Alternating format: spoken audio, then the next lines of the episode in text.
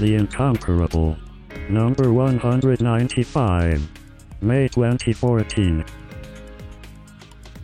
Welcome back to the Incomparable Podcast, the podcast that likes to draft things because I am obsessed with drafting things. All the things will be drafted eventually, culminating in our draft draft where we draft the biggest, the best drafts that we've ever done. But until then, we will do this draft. This draft is a follow up to our video game draft. We promised we would come back and talk about computer games, and so here we are to talk about computer games. So, games that you do on a computer as opposed to a video game console or mobile device or such. And we are going to be uh, uh, judged ruthlessly by the judges. My judging panel is me. I am ruthless. Uh, joining me, and this will be I rolled for initiative before the uh, podcast. I am going to introduce them in the order in which they will pick. Uh oh. So, Dan Moren, Oh no. What? you got like a 99. You are first. Hello. Oh my god, this never happens. I draft all the things. Yeah, you can't do that. But but uh, get ready. Get ready. You're first up. Monty Ashley is also here. He is our second picker. Excellent. Very good. Erica Ensign is here. She is our third picker. Ooh, lucky number three. Yep, you're in a good. That's a good position. I always like to be in sort of the middle when we're when we're drafting. That's a good good place to be. Of course, I'm always last, but I dream about the middle. Uh, Tony Sindelar is our fourth place picker. That's not such a great number.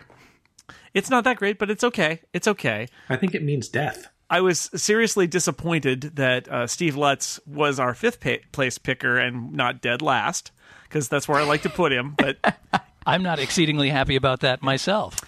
yeah, and John Siracusa, you are number six.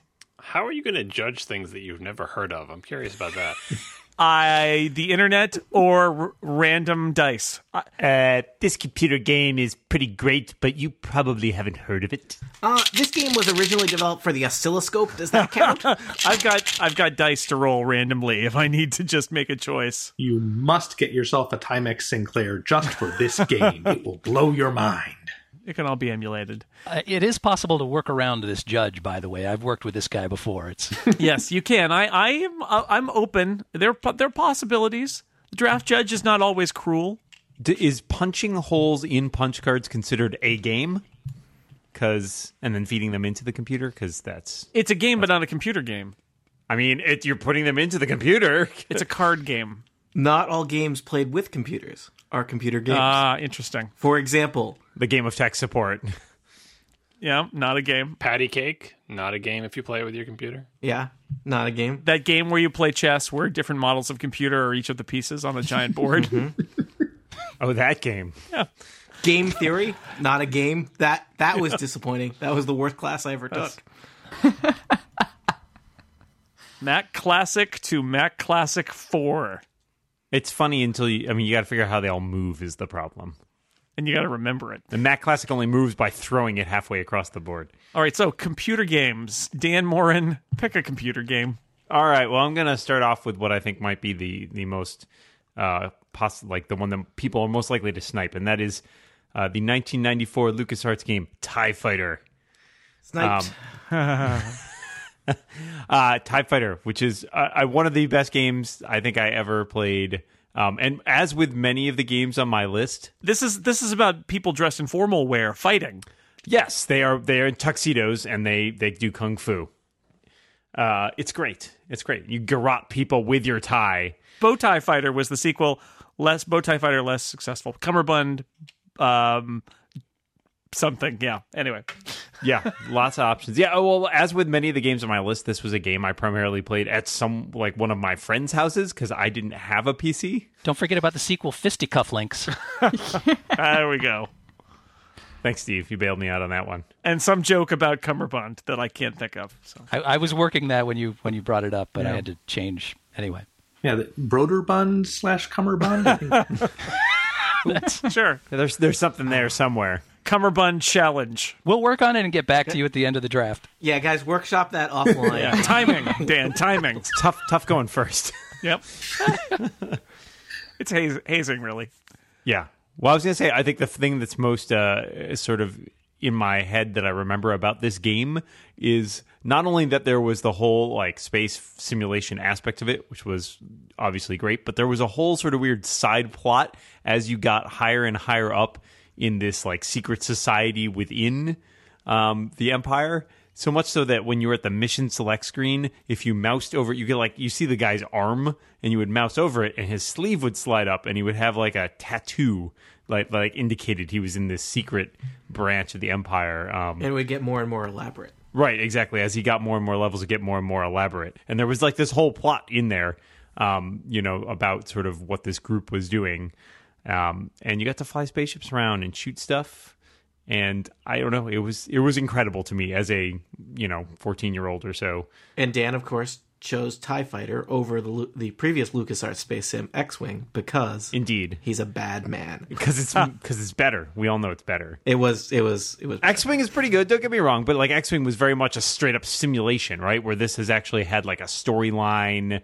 There was a little more going there. it built on all the previous ones. Right, and it was followed by a couple other sequels, um, which added multiplayer, which was cool. Although I never had like enough friends with computers connected in a way that we could actually play multiplayer games. So I was pretty much stuck with just the first player. My my friend and I used to play this with two of us sitting there because it was all so complicated with like rearranging your shield power and Oh, all yeah. these various like because it was such a it was really a simulation. It's not just a point and click thing. So one of us had to like fly around, with the other person was like working all the computer stuff. That's a hallmark of computer games. Two, I've played many computer games. Two people at one computer because there were so many damn keys. Mech, Mech Warrior is another one. almost all of the games on my list I think were played at least in part in that way just because it was it was like multiplayer before multiplayer was really a thing. So Dan, did you want? Did you like choose which one of you was going to be the droid, and then that one only could go boop boop boop boop boop boop boop boop boop?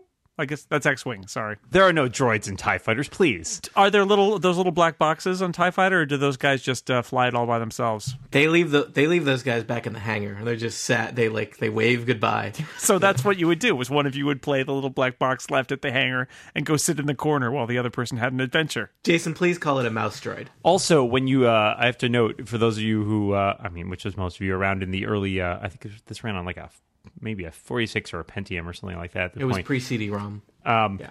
it- well, I mean, do you remember computers that had turbo buttons on them? Like like Knight Rider.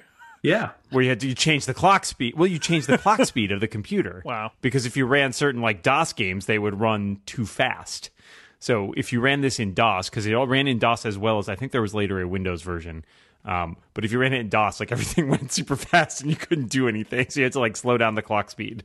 So I'm looking at the box right now, and it says 486 DX2 66 minimum required. Yeah, there you go. So yeah, That's some hardcore. Yeah, so I think we played it on a Pentium, which you had to slow down to 486 speeds in order to play it in DOS. Sure. Why would you need more than that? did you have the requisite eight megabytes of RAM? Maybe that was the problem. I, I don't. It wasn't my computer, man. Yeah. totally, totally using my friend's computer for this. turbo buttons were on the PC AT, I believe, which would run Red Baron too fast if you had the turbo button pressed in. So the turbo button long predates the 46. I remember particularly enjoying that game because it was heavily inspired by kind of the traditional flight simulator games. So there were entire sequences to it that were not like really action packed or what you would consider enjoyable, but they were like this is what it would like. There were missions where like you'd fly around a Tie Fighter and have to scan cargo ships to make sure they were like had their registration up to date, and then like something would happen, but it'd be like you're gonna scan cargo ships for 20 minutes. This is what you do when you work for the Empire. Deal with it. I spent a really long time trying to get this to work in a DOS emulator, and you can I could get it to work, but the problem is it really doesn't play well without a joystick. Yeah. And you, getting the mouse to emulate a joystick it doesn't really work great. No, I played. I think I played X-wing with a with a, a joystick, and and uh, boy, that was that was hard. It did feel a little bit like I wasn't playing a game so much as being trained in how to fly an X-wing. You, you have to like fly through hoops and stuff like that. Yeah, yeah. I've got the collector series, which was remastered for Windows 95. Maybe you'd have better luck with that. Yeah, well, and they also have. Uh, I think it added an expansion or two as well. There were some. There were some add-ons Interesting. um, to Tie Fighter, and and yeah. So I don't know. Most of the other nerding about this is probably Star Wars related nerding. Yeah. It keeps being one of those ones that you hope that they'll do some kind of re-release, but now with LucasArts' current state, that seems. Uh, I mean, non-existent that state. Yeah, for years I wanted an X, uh, Xbox arcade version of this game. I mean, it just seems yeah, it seems like that's if you know, there's probably there's other games higher up in the list, and we're probably never even going to see those. It's a really popular game. I mean, if you look back at like the awards it won, like it's on a bunch of like greatest games lists and stuff like that. I mean, and I think the Star Wars name, you know, this is one of the better Star Wars games ever made. It's a high bar. Didn't they just aren't they beta testing a, an X-wing game that runs in the brow in the browser? There is a there is a flash one. I actually have a I managed to snag a beta invite to it. Yeah. It's not bad, but it's much more of a modern type game where it's like, you know, don't worry too much about the it's more of a twitch game than a simulation, but it has its entertainment. All right, Tie Fighter, good pick, first pick. That was uh, that was uh, a solid pick there, Dan. That's all the time we have, folks. Good night. Yep. Good night, everybody. Thanks for tu- tuning in for Tie Fighter Talk with Dan Moore. oh my god, it's going to be in syndication. It's going to be great. yep, it is. Monty, you're it's your turn. I'm going to 1986. I think we'll all agree the high point of computer games. like some kind of Dust Bowl game. I'm really looking forward. to Tom Joad versus the Turtle. That's the game. This is Trinity by Infocom. Oh, very nice. It is a text adventure that starts with a nuclear bomb going off over London, then kind of goes into a Mary Poppins thing before being sort of an Alice in Wonderland inspired romp through the history of nuclear weaponry. Oh yeah, right. It is amazing. It's uh, Steve Steve Meretzky, right? Uh, Brian Moriarty. Oh, it's Moriarty. Okay. Yeah. I'm thinking of Mind Forever Voyaging, I guess. Yeah. Monty, if I had to predict that you would pick an Infocom game for your first pick, I would I would have correctly picked that. That is exactly what I would have would have thought you would have done. This is the one with the radioactive symbol on it, isn't that? Yeah. Yeah. And you, uh, the feelies that came with it were how to fold an origami crane and a little cardboard sundial, which even Explain for some of our younger audience what feelies are. originally anybody could copy computer games. Then copy protection became invented. Then copy protection got broken. Then that last, those last two cycles repeated a hundred times. Then Infocom came up with this brilliant idea of putting things in their game, like for the Hitchhiker's Guide to the Galaxy, you got a pair of peril-sensitive sunglasses that would turn black oh, whenever there was peril. The joke, of course, being that they were solid black cardboard, so there was always peril Right. and that way they could both give you something fun, like a little uh, cardboard sundial you could fold, and also refer to it in the game as kind of mock copy protection. So you'd have to look at your feelies and answer questions or something, depending on how subtly they did it. Well, like looking stuff up in the manual, you had to do it. But like on page twenty-seven, what's the third word Right. in the fifth paragraph? Yeah, or because Infocom was a little more subtle than that, they'd include a comic book, and you'd have to read the comic book so you'd know what Rex Mastodon liked to drink. So when that came up in the game, you would say, I don't remember what he liked to drink. That example is from the very classy game Leather Goddesses of Phobos. There's nothing like the Leisure Suit Larry copy protection. Remember that one where they would ask you questions Yeah. before the game started? I remember sitting next to someone in college who who was really struggling with those questions. It was kind of sad. Like it was like Nick's. It was like you know, you know who was president in you know 1986, and you know Uh, or they would ask you things like, "I have hair A on my head, B lots of places." See, like that was that was like the kind of questions they would ask you. It would trip up five year olds. Those questions have come back to haunt them because if you get it the if you get the Lost Treasures of Infocom, I think it is the CD-ROM that has a bunch of their old games on it. It comes with a PDF of all the documentation, but it's missing some, so you can't actually play bureaucracy. You get about a third of the way through, and it asks, "Who is conspiring to destroy the country?" And you don't know because you don't have the flyer that says it's the dentists. Which is actually sort of perfect when you think about it. That's all part. It's all part of the game. Yeah, exactly. you have to go. They knew you'd have to go on the internet to find that out. Because by then Infocom was owned by Activision, which is a bureaucracy of its own sort. So Yeah, it's perfect. So I'm very fond of text adventures. I still have them on every computer or device that I own. And Trinity, I think, is the best one. So I'm taking Trinity. All right, that's that's great. And uh, in, emulation allows us to uh, play many of these games. I think, which is nice. Well, you don't even need emulation because Infocom wrote their own language, which was how they were how they were able to get it on every platform at the time. So people have just written interpreters. and I have there. I have one on my iPhone, I believe, one on my iPad. Very nice. Erica, it's your turn. Ooh. Well, uh, for my pick, I am going to take you back to the Halcyon days of the early 90s. Uh-oh. And and a game that I genuinely think I would not be the same person now if I hadn't discovered this game at the time, and that is Ultima 7 Part 1 The Black Gate. Oh.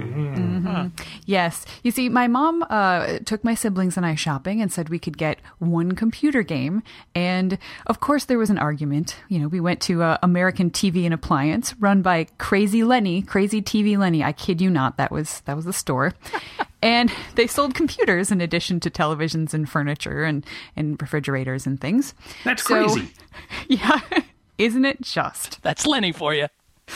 Uh, and so there were two games that my brother and I were arguing over, and I can't even remember who was pulling for which game. It was it was between Ultima Seven and I think it was King's Quest Six, probably.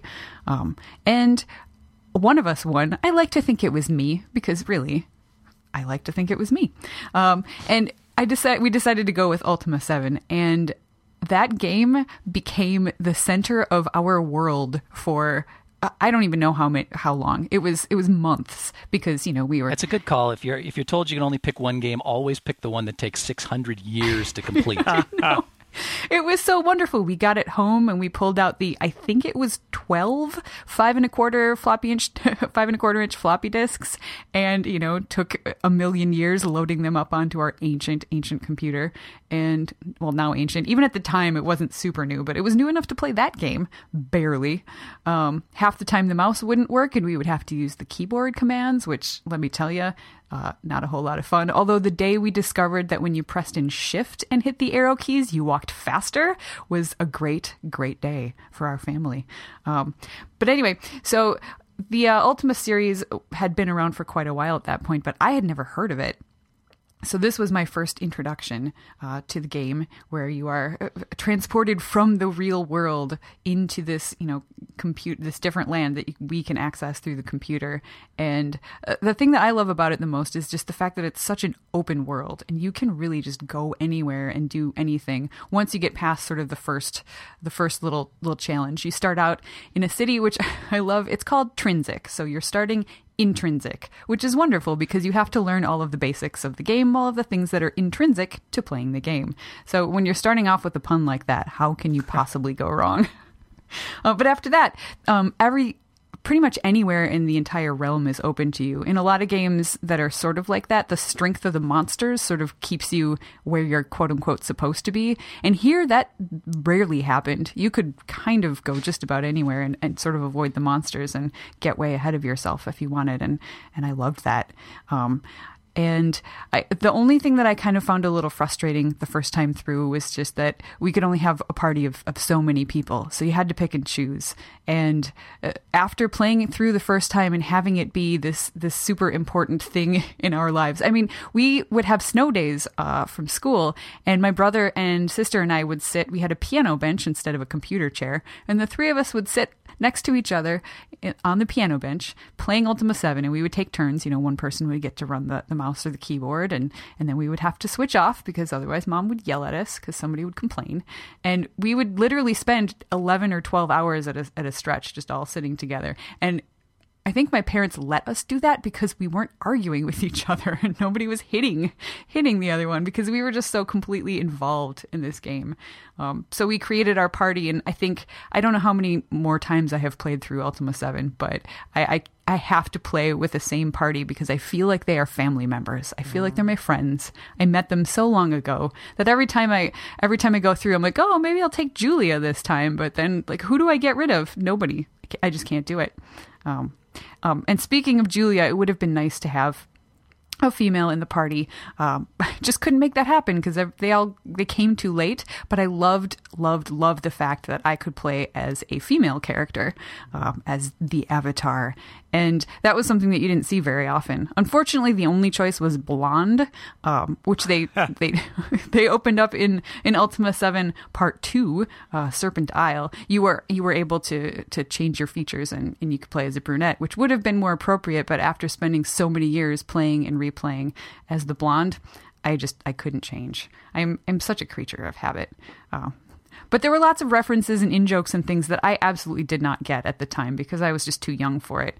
Um, but I, I think that it was it's a credit to the the story that those jokes, not knowing those jokes, doesn't detract from it at all. So, like, you know, the fellowship is this mysterious sort of culty new church that's that's sprung up, and you know that's supposed to be sort of a riff on Scientology. Well, I didn't get it at the time, but now I think it just makes the game even deeper. Um, and it came with feelies too.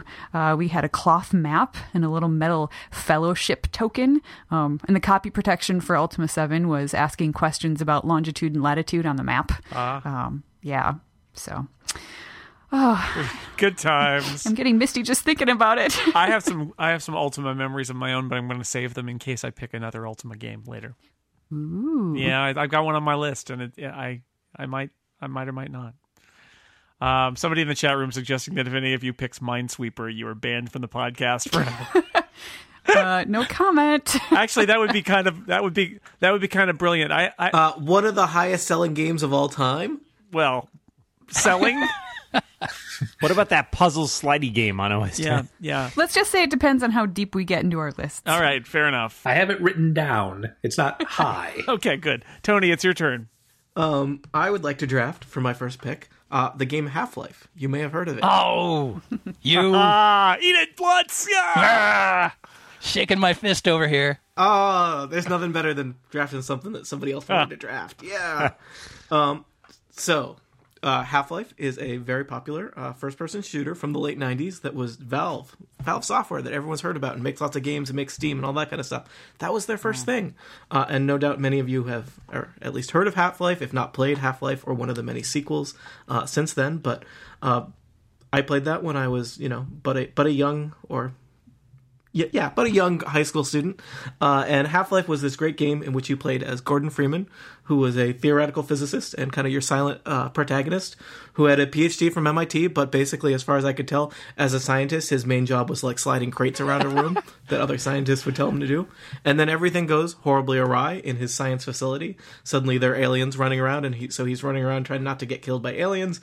And then the government shows up and turns out they want to kill the aliens, but also everyone who you know may have been involved in bringing aliens there. So he's on the run from that. Um, and so he actually Half-Life- got his PhD in uh, first-person shooters, so moving crates around was a natural fit for him. This was in the crate era of games, as I remember. Yes, it was. This was peak crate. um, this was, you know, every game back then had a crate, which I, I always I, I enjoyed because it was clear that the people who made video games like only had really kind of a loose sense of what a crate really would do in the real world. Because, like, for example, you would see there would be crates everywhere. They would be stacked. They would be hanging from things. You would use them for stuff. They would come in um, lots of shapes, you know, that didn't make any sense. But you know what? You almost never saw a pallet. Never saw a pallet. And it's like, I had a job working in a warehouse. I've unloaded trucks. You know what crates come on? Crates come on pallets. You pasty video game designers who've never seen a real crate. Um, but yeah, Half Life was at peak crate. Um, so, uh, kind of iconic first person shooter that also incorporated some kind of puzzle solving with moving crates, and smashing things with your crowbar. Um, had really great artificial intelligence for uh, for the time for the different types of enemies that would pursue you. And it was also kind of this breakthrough in terms of how they told a story in a first person shooter because there would be kind of these scripted action sequences. You would show up and there'd be aliens fighting monsters or people breaking down a wall and coming at you and, and all these things that perhaps before would have really just happened in cutscenes right? So you could kind of play through this this whole thing.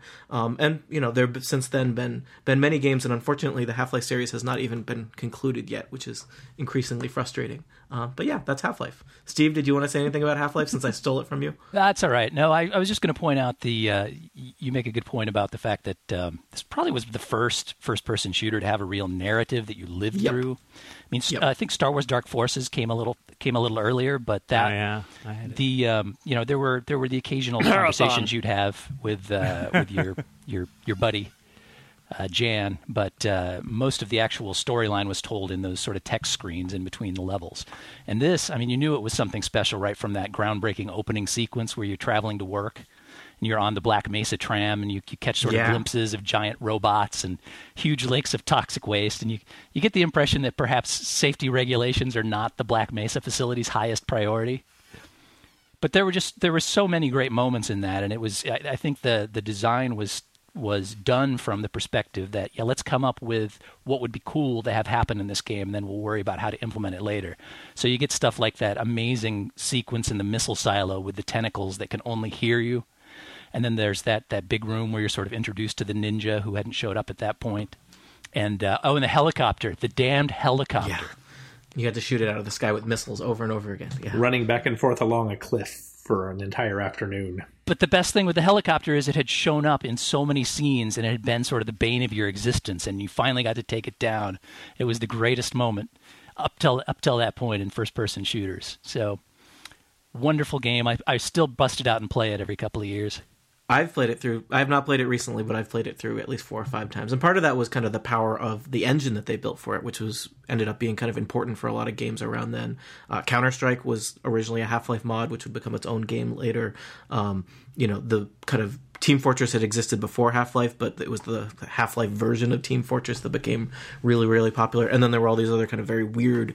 Uh, strange games that people would build for that that, would, that were really kind of cool and neat um, yeah I love your observation about peak crate. I never, you know, I never thought about that, but so like as a matter of fact, in Ultima Seven, there there are a lot of sort of like in-game puzzles. But one of the ones I found out about many years later is in that first city. If you take all of the crates in in the town and build a staircase to get you up to the top of a certain building, it basically has everything that you need to win the entire game. also just out of curiosity has anyone ever tried to actually take apart a crate with a crowbar All you got to do is hit it with a wrench and it explodes into a thousand pieces. yeah let me tell you ha- as, having had to like open open a couple actual crates it's like they're not messing around it's not like you just like hit it and it breaks like an easter egg it's like you you know I mean, it's something that you send stuff in. It's designed to be resilient. You got the other kind of crate. You got the crate that can't be destroyed by any means whatsoever. Back at the dawn of the internet, somebody proposed a start to crate metric. old man murray yeah Oh, yeah. He's still around, I guess.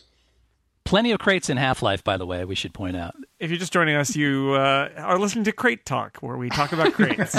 That's great. They're crate. That's what Gordon Freeman spent all those years in school learning just the right place to hit the crate with the crowbar and instantly flattens. He has a PhD, people. Yeah, it's not like you hit it. You can't just hit it anywhere. It's like that guy with the chalk mark on the generator. You know, the the chalk mark is one dollar, but ten thousand dollars for knowing where to put it. And mom said my video gaming would be of no use in my eventual factory job. I would say for those who have not played Half Life, if you're a little put off by like how far back Half Life is as a game, you know the more recent, um, you know Half Life that was done with the Source engine is obviously a lot more graphically impressive.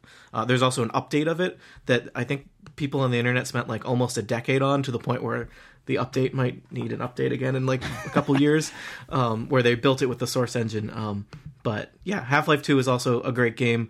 Um, I know some people who started with Half Life Two, and it's it feels very kind of disorienting, and you have no idea what's going on. But that's actually part of the story is that you like you show up in- at Half Life Two, and the protagonist literally doesn't know what's going on, and it's disorienting. So it's not like you're missing you're not missing on like the end of Half Life where they totally explain what happens. I think I went and looked up the end of Half Life when I started playing Half Life 2, and I think I asked you about it, and you're like, no, don't worry, you're supposed to feel like that. I'm like, okay. Dan, that's just life. Disoriented, confusion, staggering around on public transportation. Put in stasis by some mysterious government figure? Yeah. And crates. Don't forget the crates. Dan, if you don't learn this stuff, you know, in a game, you're just going to learn it on the streets, and that's no good. So, Streets full of crates. Steve Lutz, what uh, what crate oriented game are you going to choose? No crates in my game. No. are you sure it's a video game if it doesn't have crates? It's true. This is a little early for crates, I think. Uh, And Half Life is a good game, but uh, I'm surprised and a little disappointed that nobody has picked what is objectively the best game ever made.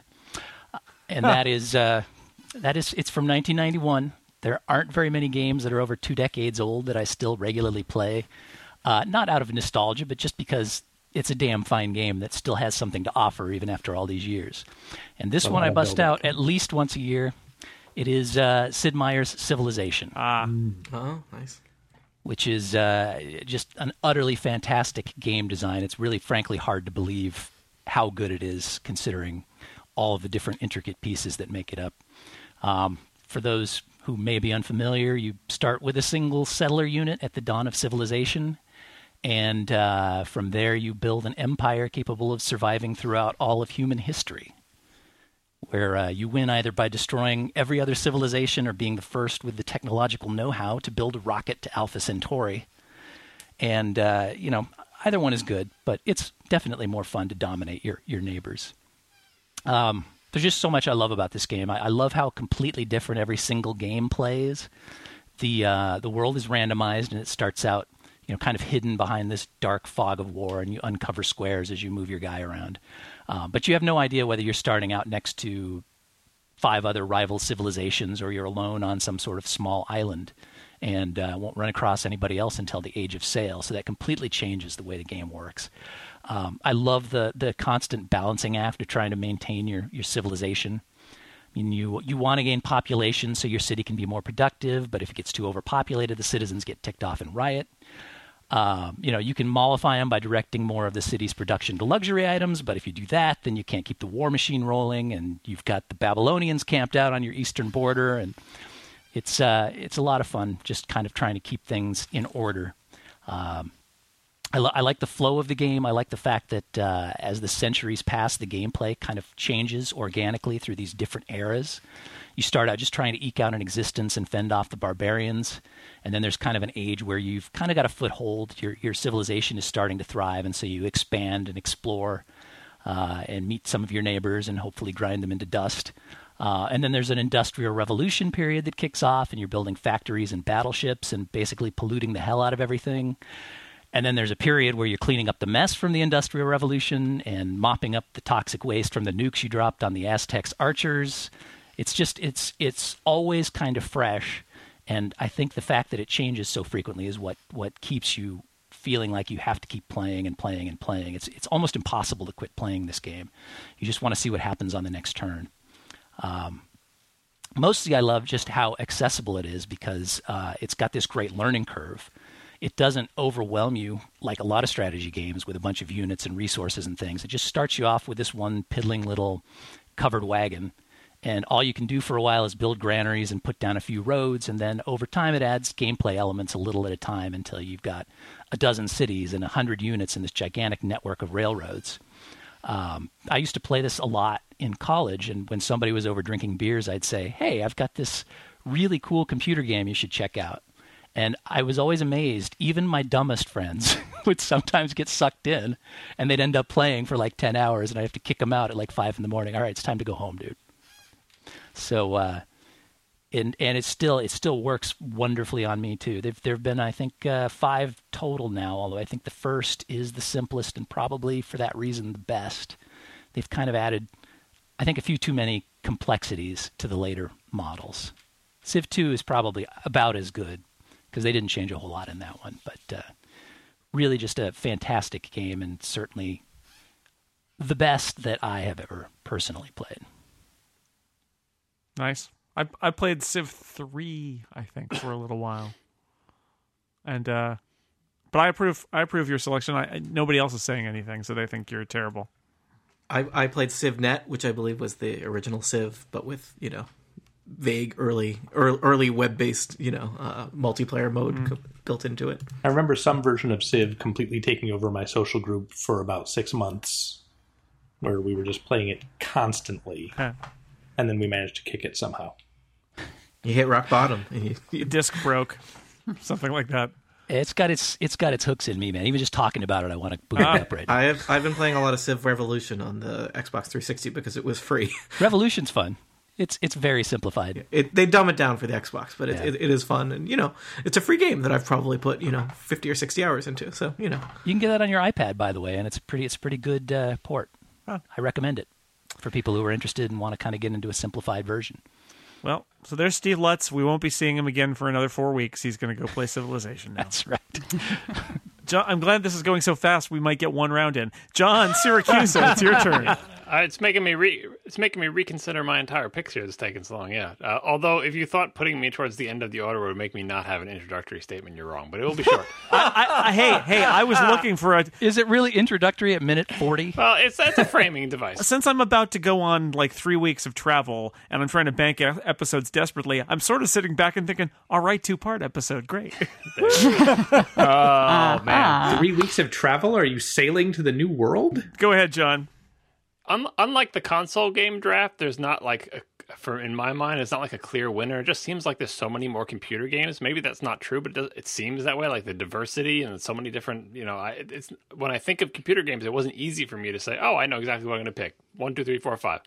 Uh, and so I said maybe instead of trying to pick the best or like the most important games, like I was picking Mario 64 and, and you know Ocarina of Time stuff like that, I'm going to try to draft games that are the most meaningful to me. And I also felt some pressure to represent for Mac gaming because I figure most a lot of people on this podcast will not rep- maybe Jason I got some, yeah. won't represent the the the Mac gamers the people but it's not just the people who had Macs and played games them but the people who weren't allowed to have anything else I wasn't allowed to have game consoles I didn't have a PC the Mac was all I had so I definitely feel a need to to uh, rep- represent Mac gaming Yeah, this is good. I hear the 5by5 network is really hostile to the whole, you know, Mac user environment. so- Mac gamers, Mac gamers. Yes, they're a rare breed. But before I embark on those picks, since none of you suckers picked it already, I have I have boosted one pick to the top of my order, which I assume someone else would pick, which is better than every game that's talked about so far, and that is Portal. No, not true. Portal, yes. Oh, come on, dude. It's a demo. Oh yeah, it was great. I played it on this thing called the Xbox 360. You should check it Uh, out. This isn't the demo draft, John. No, also Portal was a pack-in game as part of the Orange Box, like just kind of like I don't know if they thought it was like a, a an aside or a little bonus. Hey, you get Half Life, you get Team Fortress, and uh, this other game called Portal, or whatever. And very quickly, Portal became the most important thing in the Orange Box. And like I know plenty of people who bought that and just didn't play anything except for Portal on there. Portal was a first-person game. It's kind of like a puzzle game, simple mechanic of making one opening here, one opening there. You go in one portal, you come out the other. Uh, the game teaches you its mechanic very simply and slowly. Uh, it it does everything you can imagine that's useful to do with that mechanic, and uh, and that sounds like fine. It sounds like a pack-in. Oh, whatever, silly. Even when you saw the demos, you're like, oh, it's kind of a clever idea, but whatever. How are they going to make a game out of that? The secret, the secret sauce was an amazing story and uh, a- setting and a, a gameplay experience that was not like running around with a gun sticking out in front of you shooting everything and it really was a story that you got into and there wasn't much to it. Like there was a voiceover there was characters the environment was kind of a character but that whole story of GLaDOS and and the uh the facility that you were trapped in and your predicament built to what i thought is the, the best ending that i've ever played of any uh, computer game. And it only works if you've played the game and gotten good at all the mechanics because any sort of finale or boss battle can be frustrating if you're trying to play through it and fighting against the mechanic or keep dying or whatever. But Half Life, or not Half Life, uh, Portal is is an easy enough game I think for the average gamer that by the time you get to that final level, you can beat it on the first try and you can hit every single story beat. Like it's that beautiful moment where you and the author of the game are in sync. Journey does this as well, I think, and what they expect you to be doing, you're doing. Their voice or music cues happen exactly the time they're supposed to happen. You react to them in the way you're supposed to react to them. You do the thing like it's all comes together. It's like a dance between the author of the game far back in time and you playing the game right now. And I still think about that finale and like all the different sound clips that were played and the things I did and the panic I felt and the fact that I didn't, you know, I didn't have to retry it over and over again. That just sailed right through and it was just such an amazing experience. Like the whole learning curve, the ramp, the little twist in the middle, uh, culminating in the final boss battle. And I was just blown away by it. And of course, I got Portal 2, and, and arguably Portal 2 is a more accomplished game, but Portal 1, you know, the same reason you pick Half Life instead of Half Life 2, right? They're both great games, and arguably Half Life 2 is a better game if you look them in isolation, but the first one gets it in this case. Uh, Portal is my pick. You didn't say my three favorite things about the game, which are the companion cube, the voice acting for GLaDOS, and the song at the end.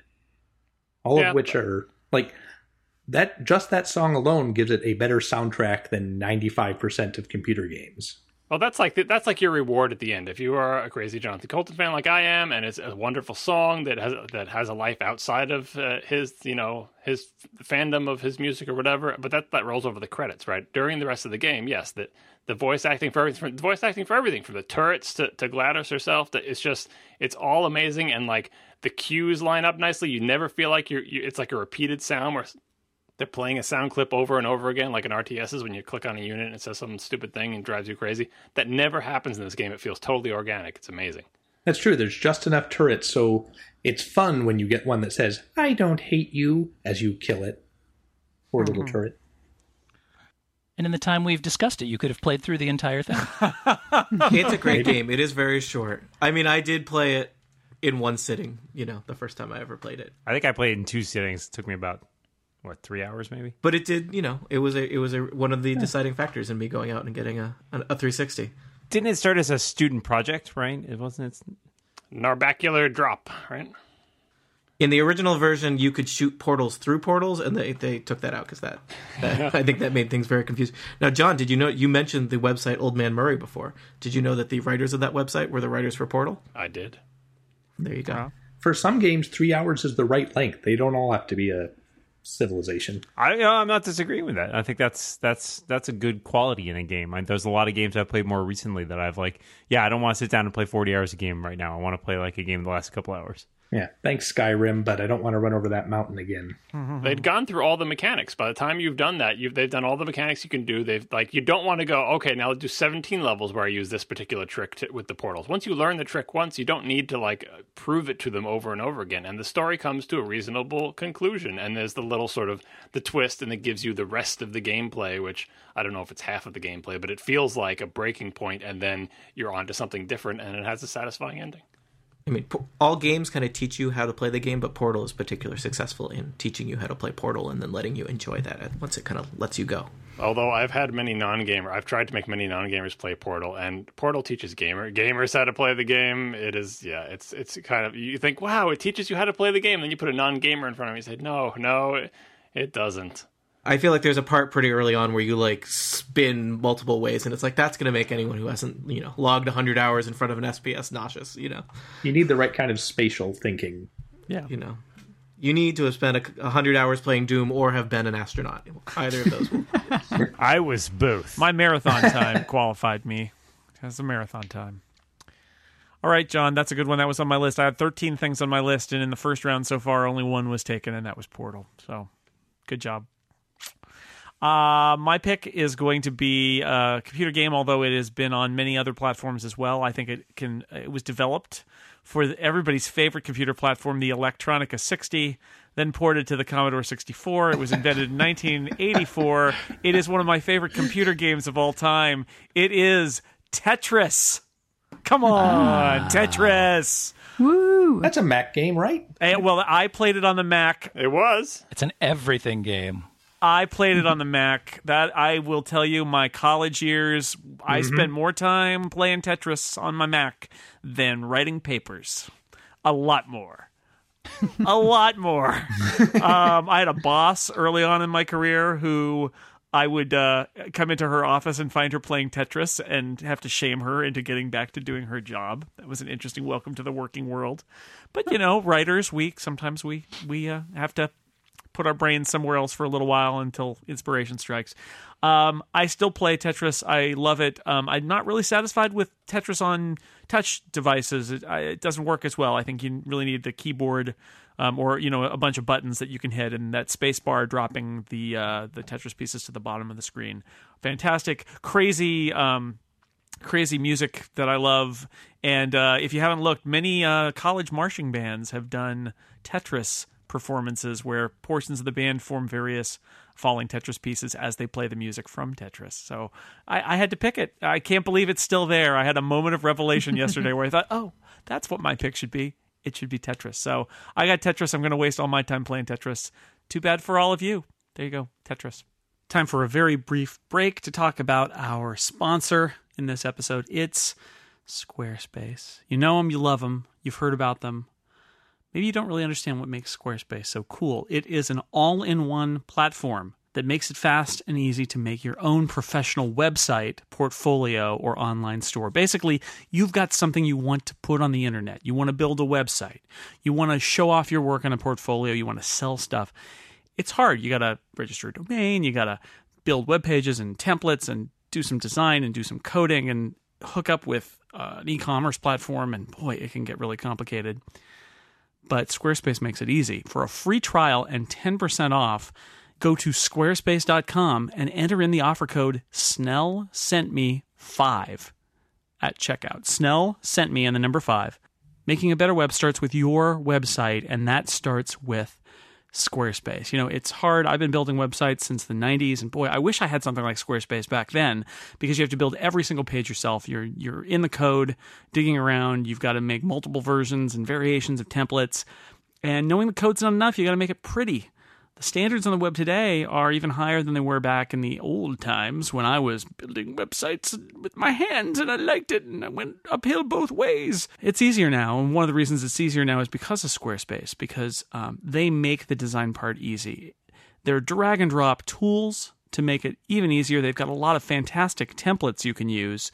They're responsive, so your design on the desktop and your design on an iPhone or an iPad is going to look good and appropriate on both mobile devices and devices with big screens because they've got both versions. Now, they've got great tech support. It's 24 7 support. They've got staff in New York City and in Dublin.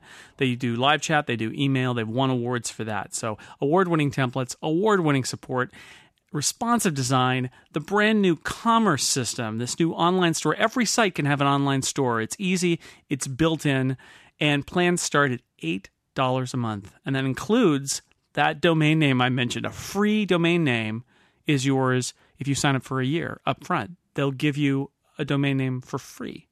What a deal. So here's what you do you need to start a trial with Squarespace. You can start today. You don't need to give them a credit card, they're not going to pester you. You can start building it today by just signing up at Squarespace. They won't take your money and pre charge your credit card, and you won't forget to cancel and they'll charge you. None of that. No credit card necessary. And then when you sign up, after you are delighted by how Squarespace works for you, be sure to use that offer code I mentioned. Snell sent me five. Snell sent me and the number five to get 10% off your first purchase and to show your support for the incomparable. So thank you so much to Squarespace for supporting 5by5, for supporting podcasts everywhere, for making it easy to make a better website, and for sponsoring the incomparable. Squarespace, a better web starts with your website. I think one of my favorite Tetris moments was they had a, a, version of Tetris for the Nintendo DS that actually had a multiplayer mode where, as you would complete stuff, it would drop lines on other people, and the number of eight for, person for the DS? games of that. Yeah, for the Nintendo You're DS. You're making us feel old, man. That mode slightly predates the DS. Just a little. Well, yeah, but people would play it at LAN parties with the Nintendo DS. You don't need a LAN party for the Nintendo DS. It doesn't need a LAN. Uh, actually, it did the the first version of it before it had any kind of friends friends social stuff. You're thinking of the DSi, which the I was for internet. Oh. Yeah, there you go. See, I'm talking just Nintendo DS. All right, so um, we have we have t- we have time for half a round now. let's let's argue more about the Nintendo DS technical specifications. Yeah, let's please. Yeah, that really excites me. Uh, Dan Moren, wake up! Hey, back around to the top. Oh God, I've had a great nap. Good. Sitting here playing games on my iPad. Well, you, no, I. Um, yeah. So John John was making noises about uh, Mac gaming, so I think I'll pick a Mac game for my next one. Ah, he shamed you into Uh, it, huh? No, I mean it was on my list. I just, I, you know, now I'm worried he might try to snake it. I don't know. Uh, I'm gonna pick. I played a lot of games growing up, and a lot of those games were made by Ambrosia, um, the venerable Mac software maker, who I think now is basically out of business. Um, but the one that I have the fondest memory of is Escape Velocity, um, which is a fantastic uh, space adventure trading slash you know combat space game. You buy a little spaceship, you start in your little space shuttle, and you fly around and you move goods back and forth for a while until you can afford a better ship. And as you go along, you might encounter pirates, and in later versions of the games, uh, rebels, and uh, there's all these different plots you can sort of get sucked into. It's got kind of a not quite a text adventure, but it does have that sort of almost like point and click adventure element to it. Um, and this is another one of those games that I used to play sort of collaboratively with friends to the point where in more recent years I've revisited it and we have like my friend and I will accept like the spreadsheet so we can like figure out like all right if we buy this good like really cheap here can we sell it here and it doesn't make sense like we're we gonna spend too much money in fuel jumping back and forth a bunch of times um, and you could upgrade your ship if you want. You could even acquire like an entire fleet of ships. Um, I don't I don't know if I ever technically beat any of these games. There are three of them. Um, but like they did definitely suck up a ton of time because you could put like so much time into like jumping back and forth between like two different systems to to raise all this money to like make like trick out your ship in this awesome awesome way. Um, although as as I d- was discussing this game with Tony a couple uh, a few days ago, pointing out that like it was very possible that you could get like either run out of fuel in some totally uninhabited system and start trying to like beg people for fuel as they came past, which didn't always work great. Or that like you start it in your shellcraft and be like, aha, I've got the great new shellcraft, and then just someone just blow you up. So we, all, we always had to invest in an escape pod, like first thing you did. Um, but it was a very it was a sprite based game, and you could actually I remember in the first version I had you could go into ResEdit and you could start changing the colors on all the sprites. So my friends and I started trying to build an expansion at one point, which was very very in depth. We were like programming all the strings and making like we couldn't really make sprites, so we would just take their sprites and change the colors. Um, but we thought that was the awesomest thing in the world. Um, and it's it's a lot of fun. I really I really want someone to remake it for the iPad because there are there are similar Yeah, games, but it seems so obvious, right? Because it's touch based, like it's top down, it's touch based, it's a static screen, it's right there. Right. Yeah, I would love to play that game again on the iPad. Um, I always wanted a version with multiplayer. I realized that would probably have been kind of challenging, but I loved the idea of it as a, I mean, before, you know, things like MMOs existed, this idea that you had this vast universe and that somewhere out there, someone else might be flying their little shuttlecraft around for the first time. So, um, fantastic game. If you haven't played it, I think it, I think at least EV Nova still runs on OS 10. I don't remember if they backported the original versions to run without the uh, classic environment, but um, fun, super fun games. Shareware. Did you ever get the uh, Star Wars mod for it? Oh, I remember it. I, I probably downloaded it. You could have a star a star destroyer with X wings that came out. It was unbelievable. Yes, yes. I did have that. It was pretty great. Yeah, there were a lot of great mods for those. They were pretty cool. So yeah, I don't know. I, I that's one of my my fondest memories of Mac games ever, and I played it. I mean, I think so. Ev Nova, which I think is the most complete of them, came out in 2002, but the earliest one came out when I was still in high school, I think. So I have my little postcard somewhere still, which has my license code on it. Very nice. Escape Velocity. Mac game. Good. Good. Looking better now. Monty, pick another text adventure or something else. I have decided not to pick all text adventures, although that was certainly an option. Tempting. yes. Instead, I'm going with a great game, one that I may have played more than any other computer game. It's been mentioned a couple times already. It is Doom. Ah. Very very similar to Trinity. Yes, except instead of figuring out how to conceal yourself inside a frozen soap bubble, you are running around shooting demons. Very similar. It is, of course, a first person shooter. Not the first first person shooter, but the first really good one. Unfortunately, it didn't really have three dimensions. You couldn't shoot up or down. There, things would be positioned above you, but nothing could go directly below or above them, which meant that you never had to look. You were never able to tilt your head, which means all the time I spent playing Doom has ruined me for every other first person shooter. Don't, don't blame it on Doom. I blame Doom. We played it too, and we can we're able to play modern FPSs. I'm just going to assume you're lying and continue on. uh, Doom introduced things like death matches and level editors, so people could create their own Doom levels, and also mods, which, of course, uh, took over Half Life 2 later on. And cheats. I don't know if they've invented that, but God mode. Uh, God mode always sticks out for me. That's a ID S P I S P O P D if you want God mode in Doom. Uh, I remember I had a really fun mod that turned everybody into Simpsons characters. And when you shot the regular demons, they looked like Moe, and they would say, I'm choking on my own rage here, and then die. It was charming. I played Doom so much that I got to the point where I would could turn off the monitor and still get through a level. I also invented pacifist mode, where you'd have to get to the end of the game without killing anything, which is very difficult. Especially on the very last level where you have to kill these barons of hell, so I just punched them to death. It may have been the only game I had. I'm not sure why I played Doom so much, but I played it pretty much constantly for about two years. Wow. Wow. Did the rest of the world start to just look like Doom? Yes. When it, when it wasn't looking like Trinity. I remember once I was driving along the highway and there were a bunch of those orange barrels on the side of the road, and I automatically changed lanes to the left because I worried they would explode if somebody shot a fireball at them.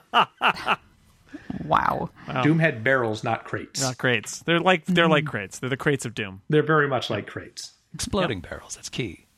All right, Doom. That's a classic. It's on the list. It's in the vault. But as with crates, there were two varieties. There were the ones that blew up, and then there was the ones that you couldn't destroy no matter what you did. You could shoot the BFG at them, and they just sit there. Strangely, the indestructible barrels were the ones that were on fire. If the barrel wasn't on fire, it would blow up. The demons from hell were a little smarter. They just fashioned a suit of armor out of flaming barrels, and you'd be indestructible. Yeah. Oh, and I wanted to say Doom does ha- technically have a plot. Barely. Yeah, because you're on Mars and You're on Mars, and hey, hey, they made a movie out of it. Come on. everybody has been turned into demons. That movie could have been worse. Interesting thesis. Interesting. Wow. we'll save that for our episode about Doom the movie. Save that for Game Show 3 for Defending Indefensible. Yeah. Um, oh man, there better not be a video game movie draft. Oh no! Why do you have to suggest? Oh, that Don't That give is- him we're gonna ideas. draft all the things, Wow. Tony. It, it'll happen eventually. that is the worst idea ever. I mean, technically everything can be drafted. It's just should everything be? Everything should it be? Yes, that's right. Uh, you make a strong moral argument there, Tony. Yeah, the, in the yeah, you pull out the Jeff Goldblum quote for quote from Jurassic Park. You spent so much time thinking about whether or not you could. Erica, it's your turn. Okay, well, I'm actually going to call an audible. I just added one to the list that I didn't have already. After John Siracusa was talking about Mac games, I remembered that uh, my mom was an elementary school music teacher and was able to bring home uh, the Mac that she used at school over the summers. So while we didn't own a Mac, I actually had access to one to play with quite a bit when I was young.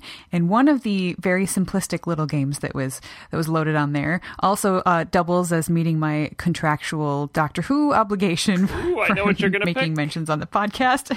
I'm going to pick Daleks. Daleks. It was yes, a very very simple uh, keyboard based game. Uh, you had a little character, and you were surrounded by in the first level just a very few little tiny Daleks, and they actually looked like little Daleks from Doctor Who. And you had to move left, right, up, down, um, and you were basically just trying to get the Daleks to crash into each other because apparently these Daleks are just as dumb as the ones on the TV show sometimes are. And if you made all of the Daleks crash into each other, then you would get to the next level where there were more Daleks. What a reward! It was fantastic. Uh, if they got too close to you once on every level, you got to use your sonic screwdriver, um, which for some reason did something to the Daleks. I don't know why that would be, but hey, who cares? You got rid of all the Daleks that were close to you. And you could kind of like That's probably happened at least once on the show, right? yeah. and then and then if they get too close, you can sort of warp yourself. I think it was supposed to be a, a nod to the TARDIS, although there was no TARDIS involved. Um, and just jump to another square on the board. But sometimes that was right next to a Dalek, and you would die. And I spent lots and lots and lots of time playing that game. And yeah, Daleks. There you go. I, I played that game before I knew enough about Doctor Who, other than it was the boring thing on PBS that I immediately changed channel when I saw. So I had no idea. I had no idea that a sonic screwdriver. It made no sense to me in the game. Like, why is it called a screwdriver? That makes no sense. I had no idea what a Dalek was, nor did I know how to pronounce it. We called it Daleks. That's adorable. I didn't know who Doctor Who was at all. And that game made such an impression that some friends of mine made like a modern OS 10 like port of that game just because they couldn't get it out of their head. I don't think it sold very well, but it's out there. For me, the lame British science fiction show that I flipped past on PBS was Blake Seven, which aired after Monty Python. I don't know if anything ever happened on that show. Um, it, it, it did, but it was always in a quarry. yes, I actually just finished a rewatch of Blake Seven as well. Wow. Yeah. Oh yeah, Monty, you're not dealing with amateurs here. This is the professionals. yeah, I, I knew that. I knew that you'd seen. I've never seen Blake Seven actually. Uh, Daleks. That was according to Wikipedia. That was originally a uh, Unix game called Robots, and then they, and then and then somebody said, "Hey, I got a good idea." Does anybody know? Did they? Did, was there actually permission given from Terry Nation's estate uh, to use the, the likeness of the Daleks? Because I mean, his estate, or him at the time, super litigious about the use of the Daleks. So I was just kind of always curious about that, if that was legit or, or what. His estate would have to know what was happening in the U.S. to actually do something about it. Oh, he knew what was happening with the Daleks pretty much anywhere. on on the I think it was on the far off weird reaches of uh, of like shareware, you know, trading and things, and it never today today it would be a bigger problem, right? But back then, It, early days computer games, I don't think anybody outside of the, the computer game field actually believed they existed. especially especially Mac games. Who even had a Mac? There were all those Star Trek games that you'd play where you had to. Oh yeah, Netrek. Oh yeah, Netrek. I played some Netrek. and it, it was all digitized Star Trek sounds, and then they did a box version that was like the official version, and they had to remove all of the uh, Star Trek sounds and make their own sound effects because they were afraid that now they were legit and they were going to get sued.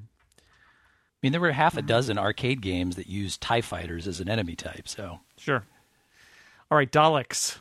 A surprise pick, a Mac, Yeah. a Mac game from It's- Erica. That was not the slot that I figured you would uh, fill there. It surprised me too. All right, well, you get the Doctor Who quotient, so you went, you know, you swerved, Yep. but you swerved in a, into a place that makes sense. So that's good. Tony, I would like to draft uh, a, a game from the venerable LucasArts, who we have already mentioned. Uh, I would like to draft Grim Fandango from the late 90s. Oh, Tony! Sweet. What are you doing to me, man? I'm like you, but one step ahead of you. Um, also, eat it lots. Only by dice roll. Well, that's that's all it takes, man. Well, welcome to the real world, as determined by dice. Be luckier, Steve. Um, so, uh, S- Steve, I'll let you talk about Grim Fandango too. But first, I'm going to talk about it. Uh, Grim Fandango uh, was probably kind of the last great adventure game. It was certainly the last adventure game made by LucasArts, who decided that even though people really liked it, that that uh, that genre was failing. Uh, my first uh, draft of my uh, my draft of my draft list um, for the, for this was basically all LucasArts adventure games, and I was like, hmm, probably shouldn't just only draft LucasArts adventure games. If anything, that would be extremely predictable. Um, so I chose that as kind of the last big one that was put together. Um, but I love I love many LucasArts adventure games. I simply picked that one as the last one. Um, Grim Fandango is great. You should go out and play it right now. Uh, let me sell you on it. Uh, Grim Fandango merges uh, film noir with uh, graphic adventure games, which are all based around the idea of you explore worlds and you find objects and you combine them together to solve puzzles. I like puzzle games a lot. I like puzzles. Uh, Grim Fandango is set in this very kind of weird um, film noir slash Mexican Day of the Dead world, where you play Manny Calavera, who is kind of a Grim Reaper, but also a travel agent for the dead. Um, basically, when you die in the world of Grim Fandango, uh, you show up in kind of this purgatory type world, and a travel agent tries to sell you a ticket to get to your final reward. And depending on how good you've been and you know who your travel agent is, you get different modes of transportation. Manny Calavera figures out that there's like a conspiracy where people are being tre- uh, cheated out of their just rewards, and goes on a film noir exploration uh, to try and find you know the uh, conspiracy and the organized crime boss who's behind it. Along the way, he has to open up a nightclub because it's film noir inspired. Um, and he travels with a speed demon named Glottis. Glottis. And interacts with all these kind of weird, uh, strange uh, Day of the Dead skeletal creatures. Um, and yeah. Steve, say something. Yeah, I call Grim Fandango the pinnacle of uh, of adventure gaming. I, I haven't played a game better uh, in the adventure realm. Um, the setting is great. The plot is fantastic. The music is wonderful. The art design is amazing. As Tony said, it's all based on Mexican Day of the Dead. So, uh, you know, you were a calaca walking around. You know, those. Uh, if you're familiar with the the Dia de los Muertos sort of carved figures that look like skulls, and they always have a lot of flowers and things on them. Um, hilarious voice performances, especially by Tony Plana, who plays Manny. Uh, there's a sequence at the end where your your trusty sidekick is ailing and it makes you weep bitterly, which is always a plus. Um, yeah, it's just utterly superb. Tim Schafer's defining achievement, I think, and uh, it's really a pity that it's not better known and it's it's not been remade because I I think a lot of the problem was basically they were they're sort of tweaking the interface and trying to come up with a way that they could make the interface utterly disappear into the game world. So they had you instead of clicking and pointing, which everybody was used to, they had you walking around with the arrow keys, and you had to watch for his head to turn to find the, the hot spots in the game. And that was, I think, a bit more than a lot of people were willing to chew. And uh, in order to get your stuff out of your inventory, you actually had to watch him pull one thing at a time out of his vest pocket, which got pretty old when you had 30 things in there. So Especially, you could have for some reason there was like a early on there was a clown that you could talk to who would make balloon animal versions of poets, and I think you would be carrying them around for yeah. So and you'd have like a kitty, and then you'd have like Robert Frost, and I think Run, you pigeons, is Robert Frost. yeah, you could have like five of them, and if you didn't use them, you were just carrying them around for the rest of the game. So you'd cycle through your inventory, and every time you'd be like Robert Frost, and it's like I'm never going to use this in this game. And it squeaks. It squeaks when you pull it out. It actually. Yep. So it's doubly um, annoying. But great story, uh, great puzzles as far as adventure games go. Um, amazing graphics. Um, and it's it's kind of sad that it didn't do very well. And LucasArts basically decided that adventure games were kind of dead as a as a genre, and they they pulled out of that because they they those some of my favorite games of all time are, are adventure games. Of, of my list of you know ten computer games for my draft, I've got like four adventure games on there. So By the way, if you can find the disc somebody has made in the vein of ScummVM, which is used for the earlier LucasArts games, there's something called Residual VM, which will play both Grim Fandango and to a lesser extent Escape from Monkey Island. So it's it's fairly easy to play. You just have to get your hands on a disc. And they've fixed some of the interface issues as well. There's there are various hacks that kind of fix some of the bugs that were left lingering in the game. So good way to go. If you guys were just fans of Monkey Island, that thing gets re-released all the time. It's on Xbox Live Arcade. that game's great. Go play that now. All right. I'm just worried they're going to give Manny a flat top in the re-release. I live not too far from from where LucasArts used to be, but now it's not there anymore or anywhere really. An office there that handles like contracts, licensing agreements. I visited when they were in business. I, I visited them once, and uh, and uh, every time I drive past, I drove past there like two days ago, and I was like, oh yeah, that's that's where it was, but it's not there anymore. I had a friend who worked for Lucas Games or LucasArts, and he took me to the July 4th party at Skywalker Ranch. Been there too. Yeah, not bad. When I went to Skywalker Ranch, Tim Burton was at the next table. He was doing the sound editing for Mars Attacks, and if I'd if I'd known, I could have leaped over the table and you know killed him or something. Wow, you really hate the sound design in that. movie. I- uh, yes, that was my problem with it. The sound design. He's just he's just a guy doing a job, Jason. Yeah, have you've seen Mars Attacks, it's really bad. Anyway, It is. anyway, Yeah, but yeah. do people have to die? You think people need to answer for that? That there needs to be a tribunal? But to your earlier point, Tony, uh, mommy, I want to grow up and be in video games. Oh, do you want to be a programmer or a designer? No, I would. I'm interested in getting into the licensing of intellectual property. Anyway, Steve, it's Yeah, your man. turn, and you can't pick Grim Fandango or Half Life. Going after Tony is sort of like getting two picks in a row. I know it's this is not right. All right. Uh, let's see. I got roughly 30 games on my Yeah. list, so I, I don't think I'm going to get to I don't all. think so. All right, so I'm going to leap to this one. Uh, this is uh, this is more recent. This is 2000 2002. It's the Elder Scrolls 3 Morrowind. Uh, the reason I picked Morrowind, this is the RPG that I dreamed about from the moment I played my first PC game. Uh, it's just this unbelievably open world, and you're given free reign of it. Um, there's this amazing moment at the beginning of the game where you've you've gotten off this prison ship. Uh, you've wandered through this administration building, which acts as the character generation tool. The whole thing is fairly linear. It's basically standard RPG kind of stuff. And then they dump you into the village of Seyda Neen and they say, Have fun. You're on your own. Enjoy.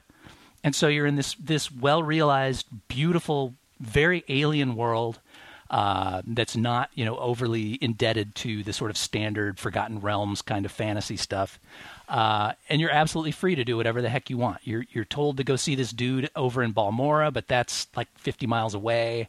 Uh, so you can walk there, or you can take this gigantic bug that uh, is for fast travel, but the cool people walked. Um, and uh, if you want, you can just wander the land and pick herbs for hours on end. You can uh, you can poke That's what I did. well, it's fun because you can make potions and stuff after a while. Uh, or you can poke through the dozens of caves that are dotted throughout the landscape. And the amazing thing about that is each of them is different and filled with specific monsters. It's not just random encounters.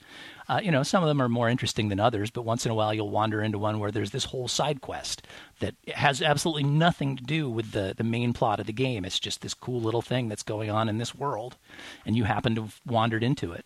Um, you can join any of a number of different guilds, some of which will result in you being attacked by members of other guilds. Um, there's over 300 books of lore scattered around the world on various bookshelves, and if, if you're into that sort of thing, you can sit around and read for several days. Um, it has a pretty cool plot that you know is fairly standard. It involves you becoming the savior of all the realm, but uh, you can choose to totally ignore it if you want. Um, basically, you're just you're given the ultimate geek toy box, and you're given a sword to chop it all up with, and uh, it's it's a huge deal of a huge lot of fun. It uh, it lasts as long as you want it to. Uh, if you just want to play through the plot, it lasts kind of a long time too. So um, you're going to put a bit of time into it, but it's it's well worth it. You are totally selling me on this game because all of those things are the things I liked about Ultima 7. Like, I could go and bake bread for a day. I think it owes a lot to Ultima. It does, uh, in terms of just the open worldness of it. That's was really one of the greatest things about the Ultima series is that from the very start you could go to any town you wanted to, because all of the monsters were fairly lightweight, and they would just build them up by.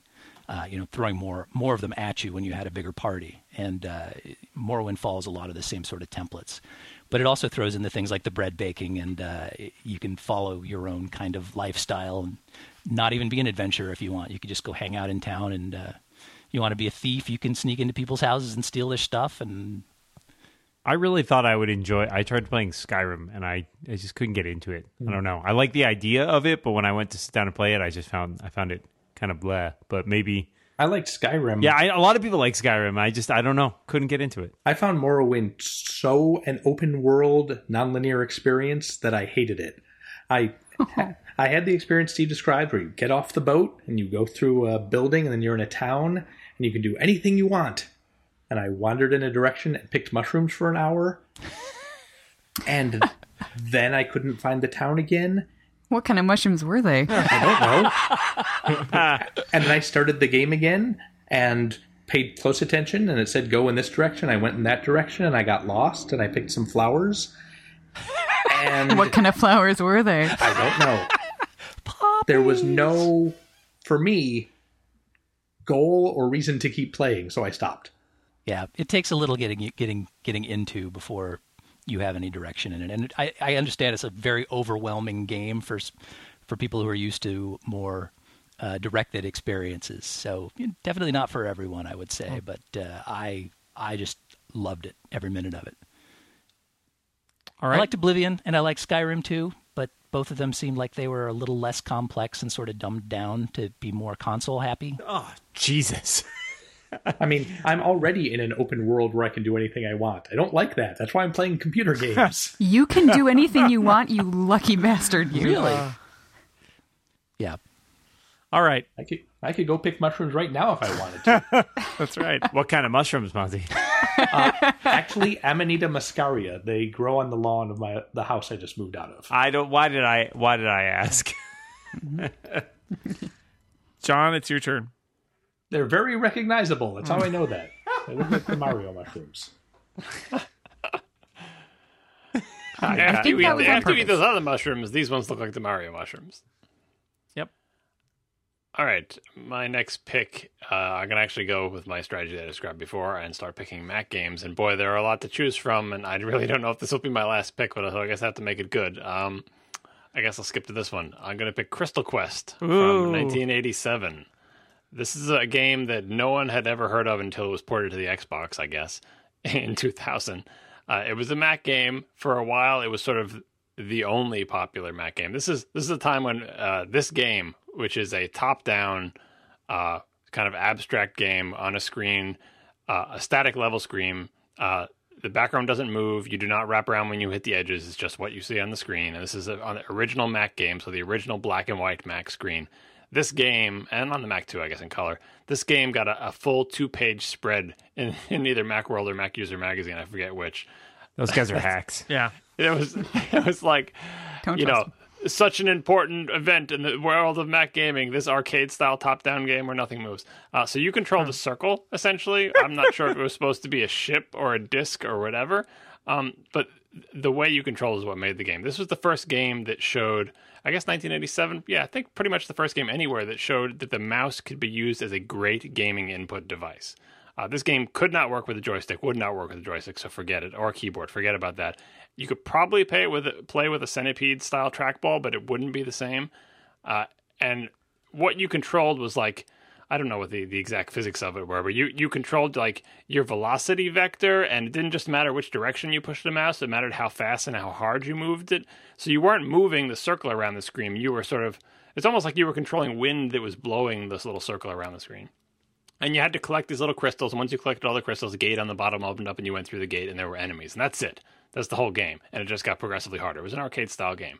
And later on, the mouse would sort of come into its own as a gaming input device when when first person shooters became popular after Doom, because I don't think Doom had any kind of mouse control. But once Marathon came and certainly Quake and all those other things, it's like, oh yeah, of course, the mouse is a gaming device. But up to this point, the Mac was the only computer that even had a mouse.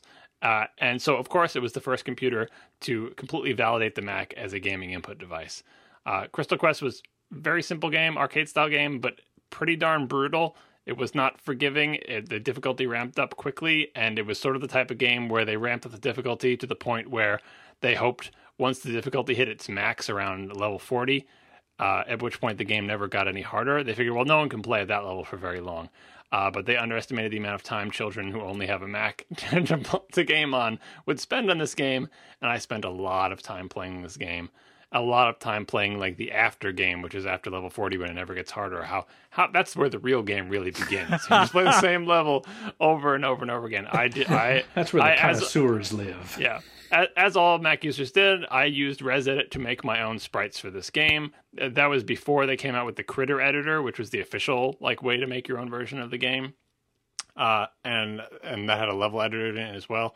Uh, if you haven't played this game before, I would recommend not playing the Xbox port because you can't play this game with a thumbstick. Like it has to be played with a mouse. And not only does it have to be played with a mouse, it has to be played with, I think, a classic Mac style mouse because on like if you play it in emulation, the mouse tracking is way off because you're on this tiny little you know screen in the middle of your vast screen. So, listeners, dig up an old Mac style mouse, an ADB to UD- USB converter, download an emulator, and you're just all set. It's really easy. It really makes a difference. Also, drink Jolt Cola.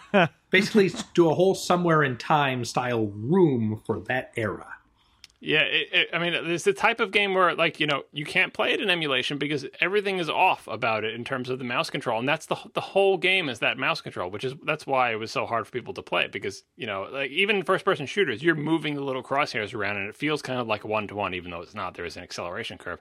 This game is nothing like that. If you've never tried it before, try it, die immediately. It had it had great sound effects, kind of like the later Ambrosia games, you know, because the Mac had real sound. Uh, it had interesting, fun enemies with personalities. It was an all-around, well-designed game. All right, Crystal Quest. I played that a little bit, not a lot. It was it was hard, um, but I did play that. I'm going to pick an Apple II game eh, on many platforms. I know, but I learned about it on. Number crunchers, number cruncher, Uh, I'm going to pick Lode Runner. Oh food runner, nice. Am I allowed to pick a different version of that game? no! I wouldn't recommend it just because we aren't going to have that many rounds. Um, I love Lode Runner. Um, you're a little guy running around. You can dig to your left and to your right, and bad guys fall in the holes and then are swallowed up. Uh, but if you fall in the hole, you can be swallowed up, and you also can dig down. And there, it's a puzzle game. Um, you're on, you know, you, you're trying to figure out how to get all of the things that you need to get and get to the exit, and not get killed by the guys who are trying to chase you. And all you have is your little gun that can make the square to your left or your right, if it's a rock, go away and uh, infinite variation, lots of great levels, and a great level editor. The first time I ever had used a level editor, and that was actually really awesome. Um, all on my Apple II. Played it for this is a recurring theme here. Played it for way too long. Might have actually been the first level editor. Now that Yeah. I think about it. I think it was. It, according to my research earlier today, somebody said it was all right. because it was going to be my next pick. Oh, all right. Oh, so three three of us had Lode Runner on our list then. Yeah, that's nice, Monty. You should you should groan when I say the name because then it makes me feel better about my. I did. Okay, good. And I called you a monster. Oh, You oh, I missed that. Good. That'll be there in the editing. That'll be great.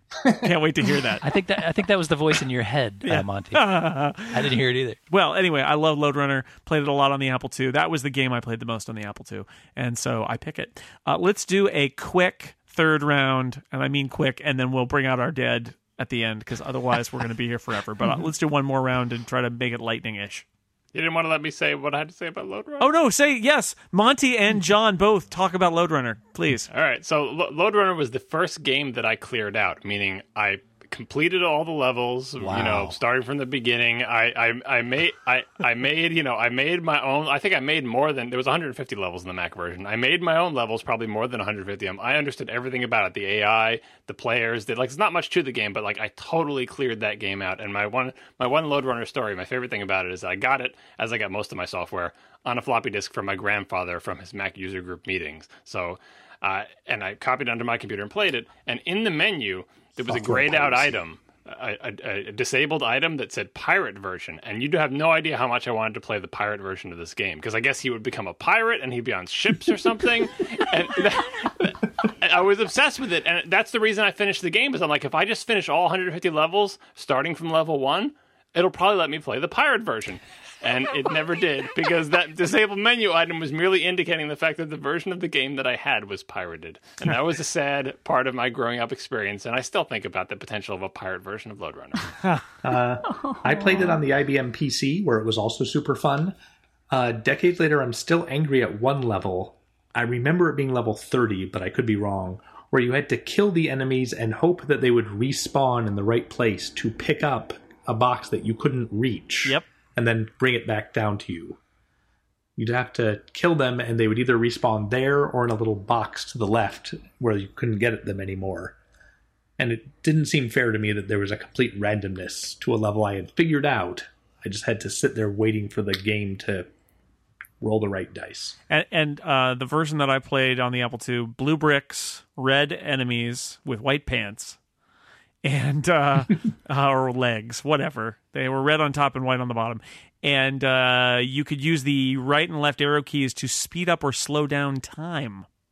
Ooh, Yeah, so if you got if you if you had it set sort of you knew that it was going to end and they were all going to die and the game and then you were going to win the level, you just press the right arrow key a bunch of times and it would happen really fast. Yeah, the Mac version had that feature as well. The Mac version was all black and white, obviously, but very you know very fine graphics because the Mac had those tiny little pixels. It was very nice looking. Yes, much more refined than the Apple II graphics. All right, Lode Runner, yay. I'm Dan- still trying to get through Miner 2049er so I can play the elusive Broken by Mr. Crackman level. Yeah. The uh, the Pirates of Puget Sound, the Pirates of Puget Sound are out there in Seattle somewhere. Uh, Dan, your turn. Well, so many options. Lightning. But we'll narrow it down Lightning. to uh, uh yes, uh, for the PC, Sword of the Samurai. I don't know if anybody else besides me ever played this. It's a microprose game from 1989 where you start out as a low-level samurai and you basically work your way up to trying to become like a, a daimyo, which is a lord, or eventually the shogun of all Japan. But the coolest thing about it was that it had a bunch of different modes, including a wargaming mode where you're out like in a field leading your armies, a melee mode where you're like running around, in a top-down version where you're like running around in a city and shooting arrows and stabbing people with your little knife, like Tetris style, or uh, so Tetris. Zelda style, um, and yeah, sorry, I'm getting tired over here. Tetris style, that would be awesome. you're dropping Tetris blocks on people's style, heads and they dropping blocks vanish. on people, crates everywhere, um, and then a mode where that's like actually like a samurai duel mode that's like where you're it's kind of this wacky sword fighting mode where you have to like hit a couple of the buttons and sort of shimmy around the screen and like stab people with very precision sword strokes. And it was it was really cool because you built up all these different like resources in every way. It's it's kind of a strategy game but it's got all these different elements which i loved about it. Um, and i used to play it with my friend sean on his pc when we take turns and eventually you would die and you have to come back as like your son or something like that and you were always being born as a samurai with very little honor All right, fantastic game though good, good. Monty, Um, let me look at my list. Oh, I realize I already have two old timey games in Text Adventure and Doom, and now I'm going even more old timey. NetHack. I was really worried he was going to say like stick. Well, that's modern timey too. They're still updating that thing. Space War. That's true. There, there's a whole genre at this point called roguelike games that are all basically NetHack, which you play a little at symbol and you run around an ASCII maze, usually nine rooms per level, and you kill letters. Uh, capital D is a dragon, uh, lowercase d is your faithful dog. I don't care whether it's hack or net hack or rogue, I'll play any of them, and it's always super fun. all right. I have seen that. It's from the days of Unix. yes, Unix. I, I know know, this. this. The only reason I know that game is from reading the uh, user-friendly webcomic because they were uh, the characters uh, were always playing NetHack in that comic. Yeah. Well, that tells you pretty much all you need to know about that game. Pretty much. All right, NetHack, it's on the list. Erica, it's your turn. Okay. Uh, well, I am going to go with uh, the uh, let's see, the Journeyman Project Three: Legacy of Time. Yes, um, and it is. Uh, despite my pick of the little Daleks game, um, the games that I like the most are the ones that are the most story based and sort of like where I feel like I'm getting sucked into the game. And I really liked the story of this one. I never actually played the first two Journeyman Project games, uh, but this one involved time travel to three different eras.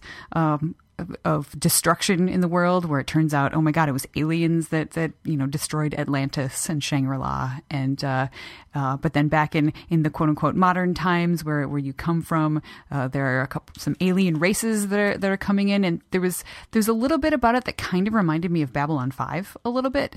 Um, you've got these two different alien races. Both are are claiming sort of different things. And and I think my favorite part was the fact that the time suit that you wear has a little AI guy inside named uh, Albert and he is just hilarious. You could you can turn him to give you clues to what to do next, and you, there are like I think three different settings. And I always just turned it to the easiest setting, not because I wanted the help. I actually didn't want the help, but he was so funny, and the writing for his character was so good that I wanted to make sure that I was hearing absolutely everything that he said without missing any of it. So I feel like in a way I sort of cheated on the game, but I was more fulfilled than I would have been if I would have gone through and figured it out on my own. So I really, really enjoyed that game. And that was one that was, it didn't take nearly as much time as Ultima 7 did. You could actually play it through to the end in a reasonable amount of time and feel pretty good about it. So yeah, Wow. Journeyman Project 3. One of uh, uh, now I really am Glennon because uh, one of my friends in college married uh, one of the designers on Journeyman Project Three, and he works at Pixar now, Oh, wow. which is cool. And I Victor Navone. Victor Navone, yes, and uh, uh, they uh, yeah, that's uh, that's very cool. I I played those. That's a dual Glenning, by the way. I, yeah, I know. That's dual, dual, dual Glenage. Um, that's that's very nice. And uh, uh, I play remember playing Journeyman Project the original when it came out, and I was blown away. That was one of the first really super intense rendered 3D graphics games that I played on the Mac. Back in the right when I started do writing about Mac stuff, so that's cool. Dual Glenage, that was very exciting. well played, guys. Hey, Hey, you. we've invaded an episode of The Incomparable together. Not for the first time and not for the last time. Well, the second part is maybe true. That's going to really depend on Jason. well, we should probably let people know that you're Lex. And you're Dan. They know that. Come on. Hey, I've been on like 20 episodes of The Incomparable. They That's know me. that's cute. That's cute. Thank Apparently, they just ran the stats. I've been on 122. The um, I, I just made up my number, but I think it's somewhere around there. So why are we here, Lex? Well, you and I do another podcast that's on the Incomparable Podcast Network of the Stars. How the heck do we have time to do that? We don't. Excellent. Great. It's a podcast about time travel. We do it when we're supposed to be working. Sorry, Jason. you don't Not work me. for him anymore. That's totally cheating. Anyways, our podcast, in case you haven't heard of it, is called Not Playing with Lex and Dan because that is our names and we're not very in creative. Listeners of this program are familiar with the fact that uh, there was a, an ongoing joke on this uh, Incomparable podcast that uh, Lex hasn't seen it. That there are many, many movies that I haven't seen. And you, I believe, Dan, early on joined in the mocking me. oh, absolutely. 100%, 120% if such a thing is possible. But what my dirty little secret is, though I have an encyclopedic knowledge of movies I haven't seen, there are many movies I too have not seen. So, uh, thus was not playing born. On not playing, you and I watch movies together that most of the world has seen, or most of the pop culture enjoying world has seen, and uh, we haven't. So we watch them together for the first time, and uh, we talk about them. Sometimes we talk over them, which is possibly annoying for you, possibly entertaining. Hopefully, more of the entertaining. The the yeah. So the nice thing is you can get the uh, the a version of the podcast that's a true commentary track, so you can watch it with us as we experience the movie for the first time. And if you don't feel like syncing up, you know, your movie and your your podcast app of choice, you can just get the the capsule episodes instead, where you hear what we know about the movie before we watch it, and then what we thought of it afterwards. It's basically an incomparable for people who uh, don't know what the hell they're talking about. The best part of the entertainment, as far as I'm I'm concerned, is that you can silently make fun of us and judge us for all the movies that we haven't seen, but that we really should have seen. Yeah, the, the the ability to mock us, I think, is one of not playing's finest features. I really feel like we should be advertising that more. So let's start doing that now. Please come and make fun of us for not having seen popular movies. And so far this season on the Incomparable, uh, on the Incomparable Yeah. Network, we've watched what we saw.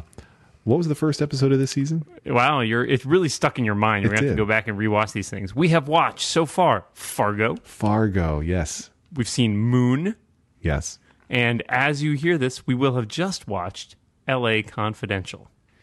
That's a pretty good assortment of movies. And if you go back to season one, there's plenty of movies that you can. Uh, if you haven't heard those episodes yet, go check out when we watch Beverly Hills Cop or even The Karate Kid, which we watched for the first time along with Jason Snell, who had never seen it.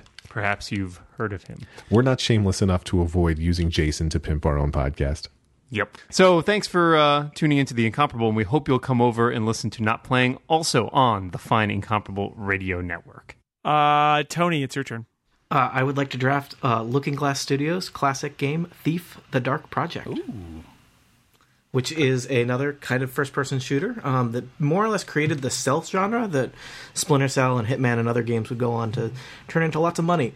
Um, but Thief: The Dark Project uh, was the first in a series of games um, that are all set in this really cool steampunk medieval world uh, where you are a, a thief, surprisingly, um, and you are kind of at odds with different factions in this world. There's a group of kind of pagans who who worship nature and have a, a weird primal god, and a vers- uh, group of kind of religious zealots called the Hammerites. Uh, and there's a kind of neat story with a series of heists, and you break into these elaborate castles slash mansions and uh, and find things. And inevitably, there's kind of there's a double cross, and you get pulled into stuff and and have to kind of uh, you know save the world uh, as it was. But um, really great game. Um, was kind of one of the first first person shooter games where you were not just necessarily having to shoot everybody and you would sneak around and it did really impressive stuff for the time with uh, lighting and, and and sound effects.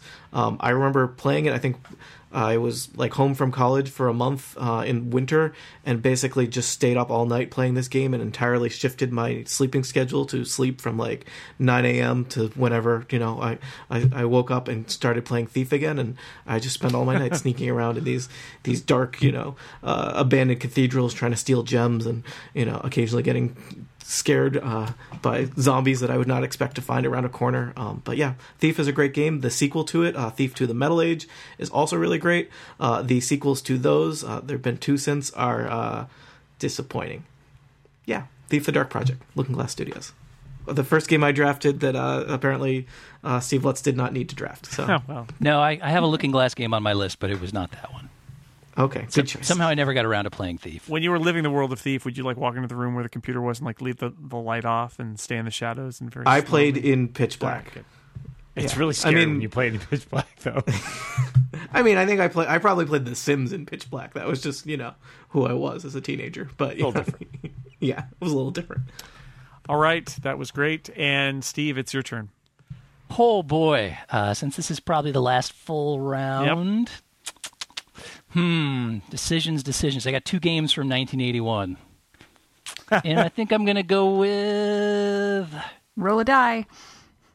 Eh, oh, it fell off the table. I'm just gonna pick Castle Wolfenstein, the original Castle Wolfenstein by Silas Warner. Um, brought a lot to the table for a game on the Apple II in 1981, which was pretty early in the life cycle of the, Oh, yeah. of the computer. Um, you're a prisoner in a Nazi castle. You overpower a guard and you take his gun. It's actually the same plot as Wolfenstein 3D, which came much later. Uh, the goal in this is to find the secret Ds. plans. What's that? It had fewer D's though. It had fewer days, three fewer actually.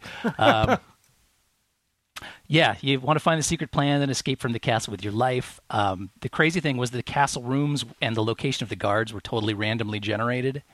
Uh, so you know, of course, you didn't know what you were going to run into in any given room. Although I guess the layout of the castle was the same every time, which is something I never picked up at, at on uh, picked up on at age nine. Um, but it was very cool and very very tense for a game with such rudimentary graphics and sounds. I mean, sometimes you could find a, a guard uniform which would fool the standard guards, and you could sneak around them, but uh, then you'd run across these armored SS troopers, and they were much smarter, and they could pick you out. And uh, you know, skulking past the guards and hoping to God an SS doesn't show up in the next room and rat you out was uh, was pretty pretty tense stuff back in 1981. Um, it also, I think, I think it probably qualifies as like the first ever stealth title. Uh, I, I, could even see it maybe as like the first survival horror game because you have very limited ammo and resources, and it definitely was pretty scary. Um, it, and it also included, I think, one of the first uses, if not the first use, of digitized voices. Uh, the guards will yell out Achtung when they spot you, or, or, they will call you a Schweinhund when you flee the room. And uh, actually, the, the voices in um, Wolfenstein 3D, I think, kind of parodied that just a little bit. Um, and I think uh, probably the first hack that I can remember was based on Castle Wolfenstein. It was something called Castle Smurfenstein, uh, in which, yes, they had replaced all of the guards with Smurfs, uh, who were almost actually more satisfying to kill than the Nazis. and uh, they died more entertainingly, yep. too. But uh, yeah, Castle Wolfenstein, fantastic game. Uh, if you got an Apple emulator and you haven't played it, give it give it a go because it's a surprisingly advanced, complicated, fun game, and uh, I think still actually holds up. All right, Castle Wolfenstein. I had that one too. I played that one a bit on the Apple II. John. Okay, my next pick is Myth: colon, ah. The Fallen Lords the original Myth game. Yeah, I'll cross that one off. Fine, fine. I never liked RTS games and Myth. If you just if if you first look at Myth, it looks like it's an RTS game, uh, but it, you know it, maybe it's like an RTS game. And the only interesting feature that you can see in the screenshots is it has 3D terrain, which by the way is optionally hardware accelerated. Only only if you have the correct card. Uh, but Myth was not an RTS; it was more of an RTT. It removed everything I hated about RTSs. There's no mining, there's no tech trees, there's no factories, there's no resources. You start the game with a fixed amount of points, you spend them on units that cost variable amounts, and then you fight until somebody wins. Uh, and the, because of that, the 3D terrain wasn't just some stupid frill in the game. 3D terrain was the whole game. It was crucial. The whole game was about tactics, arranging your troops, working with the terrain, what's in there, the different features, water, uh, different ground surfaces. Uh, that was what the game was all about. And when you lost one of your archers, that guy was never coming back. You can't build another archer. And if you're down one archer against, you know, you have four archers, and the other guy has five, you've got a serious, serious problem. Uh, and of course, they scaled all up to these big giants and everything. And every unit had different abilities.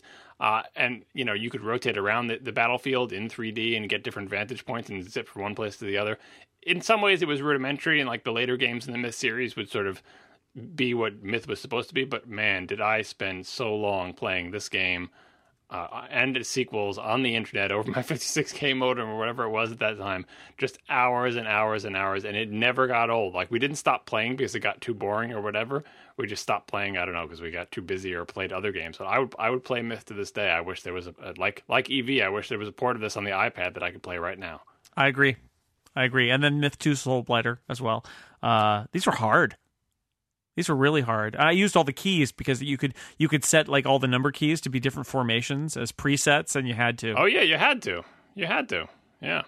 Like the control was fairly sophisticated in terms of different form. Like it was, it was like playing Go. It's like comparing a regular RTS seems to me like checkers, and this was like Go because the the number of things you could do, and it's like, why did I lose that battle? We had the same amount of troops. They faced each other face to face. How did I lose? Like it, it would almost seem like it was random, but it was not. You had to to know how to play this game was very complicated.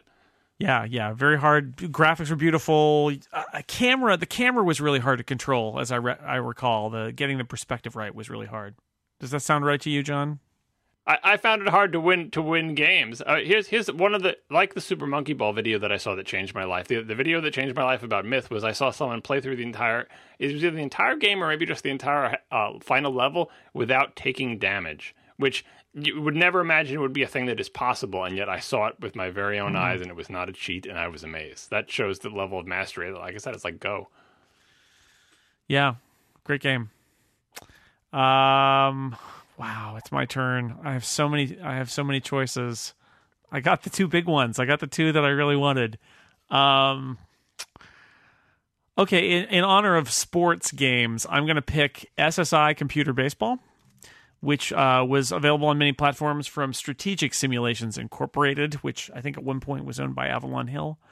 Um, this was a, a a computer baseball game in which you did not play baseball like at an arcade. It was a uh, a baseball manager simulation. So you would say what whether you wanted to pitch or hit and change your pitcher, but you didn't have to like try to hit the ball. That was your player's job, and you could not only did it have uh, I think twenty uh, teams from uh, throughout history, World Series teams from the 20th century.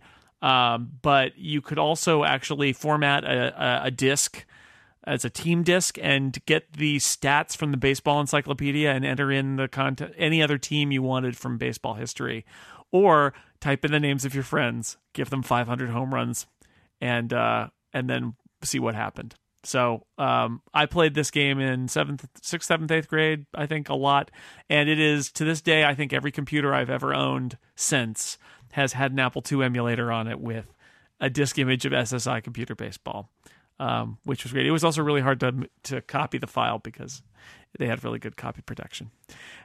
That's what I remember is like the copy protection was so good that it actually was uh, hard to hard to save your your team disk because they had a weird disk format that they used. But this is for me. This is the um, the basis of a lot of my interest in baseball um, and baseball statistics is coming from playing this game, which was, you know, not not you know not an arcade game but a simulation game. It was great. Silence. Yeah, baseball. Woo. Yeah, way way to ruin you know something pure and unadulterated like video games With sports, Sports, Yeah, You had to do why it. Why don't you just go? Why don't you go outside? But it's not even a sports game; it's a management of sports game. Simulating the manager, not the general manager, not the players. It's, it's like it's like if you played Half Life and your job was like you were a guy in the ammo depot and you manufactured ammunition and put it into the crates that Gordon would find. I think they may have covered that in one of the expansions, but So we we actually had a league in um, elementary school. We had a six team league and a schedule, and we would we would, at lunchtime we would bring our little sandwiches to the computer room and we would play computer baseball. Jason, would you agree with me when I say that the baseball manager perhaps has the least to do with his team's success in any sport? That's a wow. That's a really. That's probably a, que- a question for a sports related podcast, Monty. there, there, there is, um, there is All some right. evidence to to show that that that they have very little control, except for the very best managers. They have very little control over their team's win loss record. I'm not sure whether that's more or less than other sports, though. I would argue that like a basketball manager or coach has almost no. They don't even. They could just have like a tree, a, a potted potted plant on the sideline. They wear they wear suits though. They do, Eh, but but a baseball manager wears a uniform like he could just run right out there and start playing at any moment. In the days of Pete Pete Rose, yeah, the player managers. yes, that's right. There were some player managers. Good knowledge, Dan. Way to way to sport it up. Thanks. Sorry, I know I know basketball, as they say. guys, this is oh my Yeah. god. Okay. Let's let's do anything other than this. If you're just tuning in, you're listening to Sports Talk. this is Jason and Dan try and one up each other on vague baseball things that I don't understand. all all of my all of my uh um all of my classmates chose classic uh victorious um stacked World Series teams from history. Is this still happening? And I took the 69 Mets, who who were improbable and quite frankly not very good, although they did win the World Series. And I don't know why I did that. That was really stupid. And when I get done recording here, I have to go out to my kitchen where my kitchen table is taken up with an eight foot Lego baseball Yep. stadium, which is going to be there for at least a year. You're welcome. Nice. I'm going to take partial credit for that just for the community of baseball fans. So anyway, Yeah, you go right. let's uh, let's move to the clearance round when everybody can just p- tell me all the things they didn't pick. Clearance time. Dan, Bring out your dead. bring out your dead. All right, I had Might Magic Two, um, Quake Three Arena, Ooh, I had that one. Rainbow Six, um, and I added a few while I was listening. Uh, Rescue, the Mac Shareware game that was basically a Star Trek ripoff and then forced to not be a Star Trek ripoff. Great game. Netrek, which I don't even know if it counts, but it was like a Telnet based game that you played with uh, that was like Star Trek based, and the original Neverwinter Nights. All right, That's my clearance. very nice, Solid. very nice. We'll put those put those out on the table outside uh, in the five dollar pile.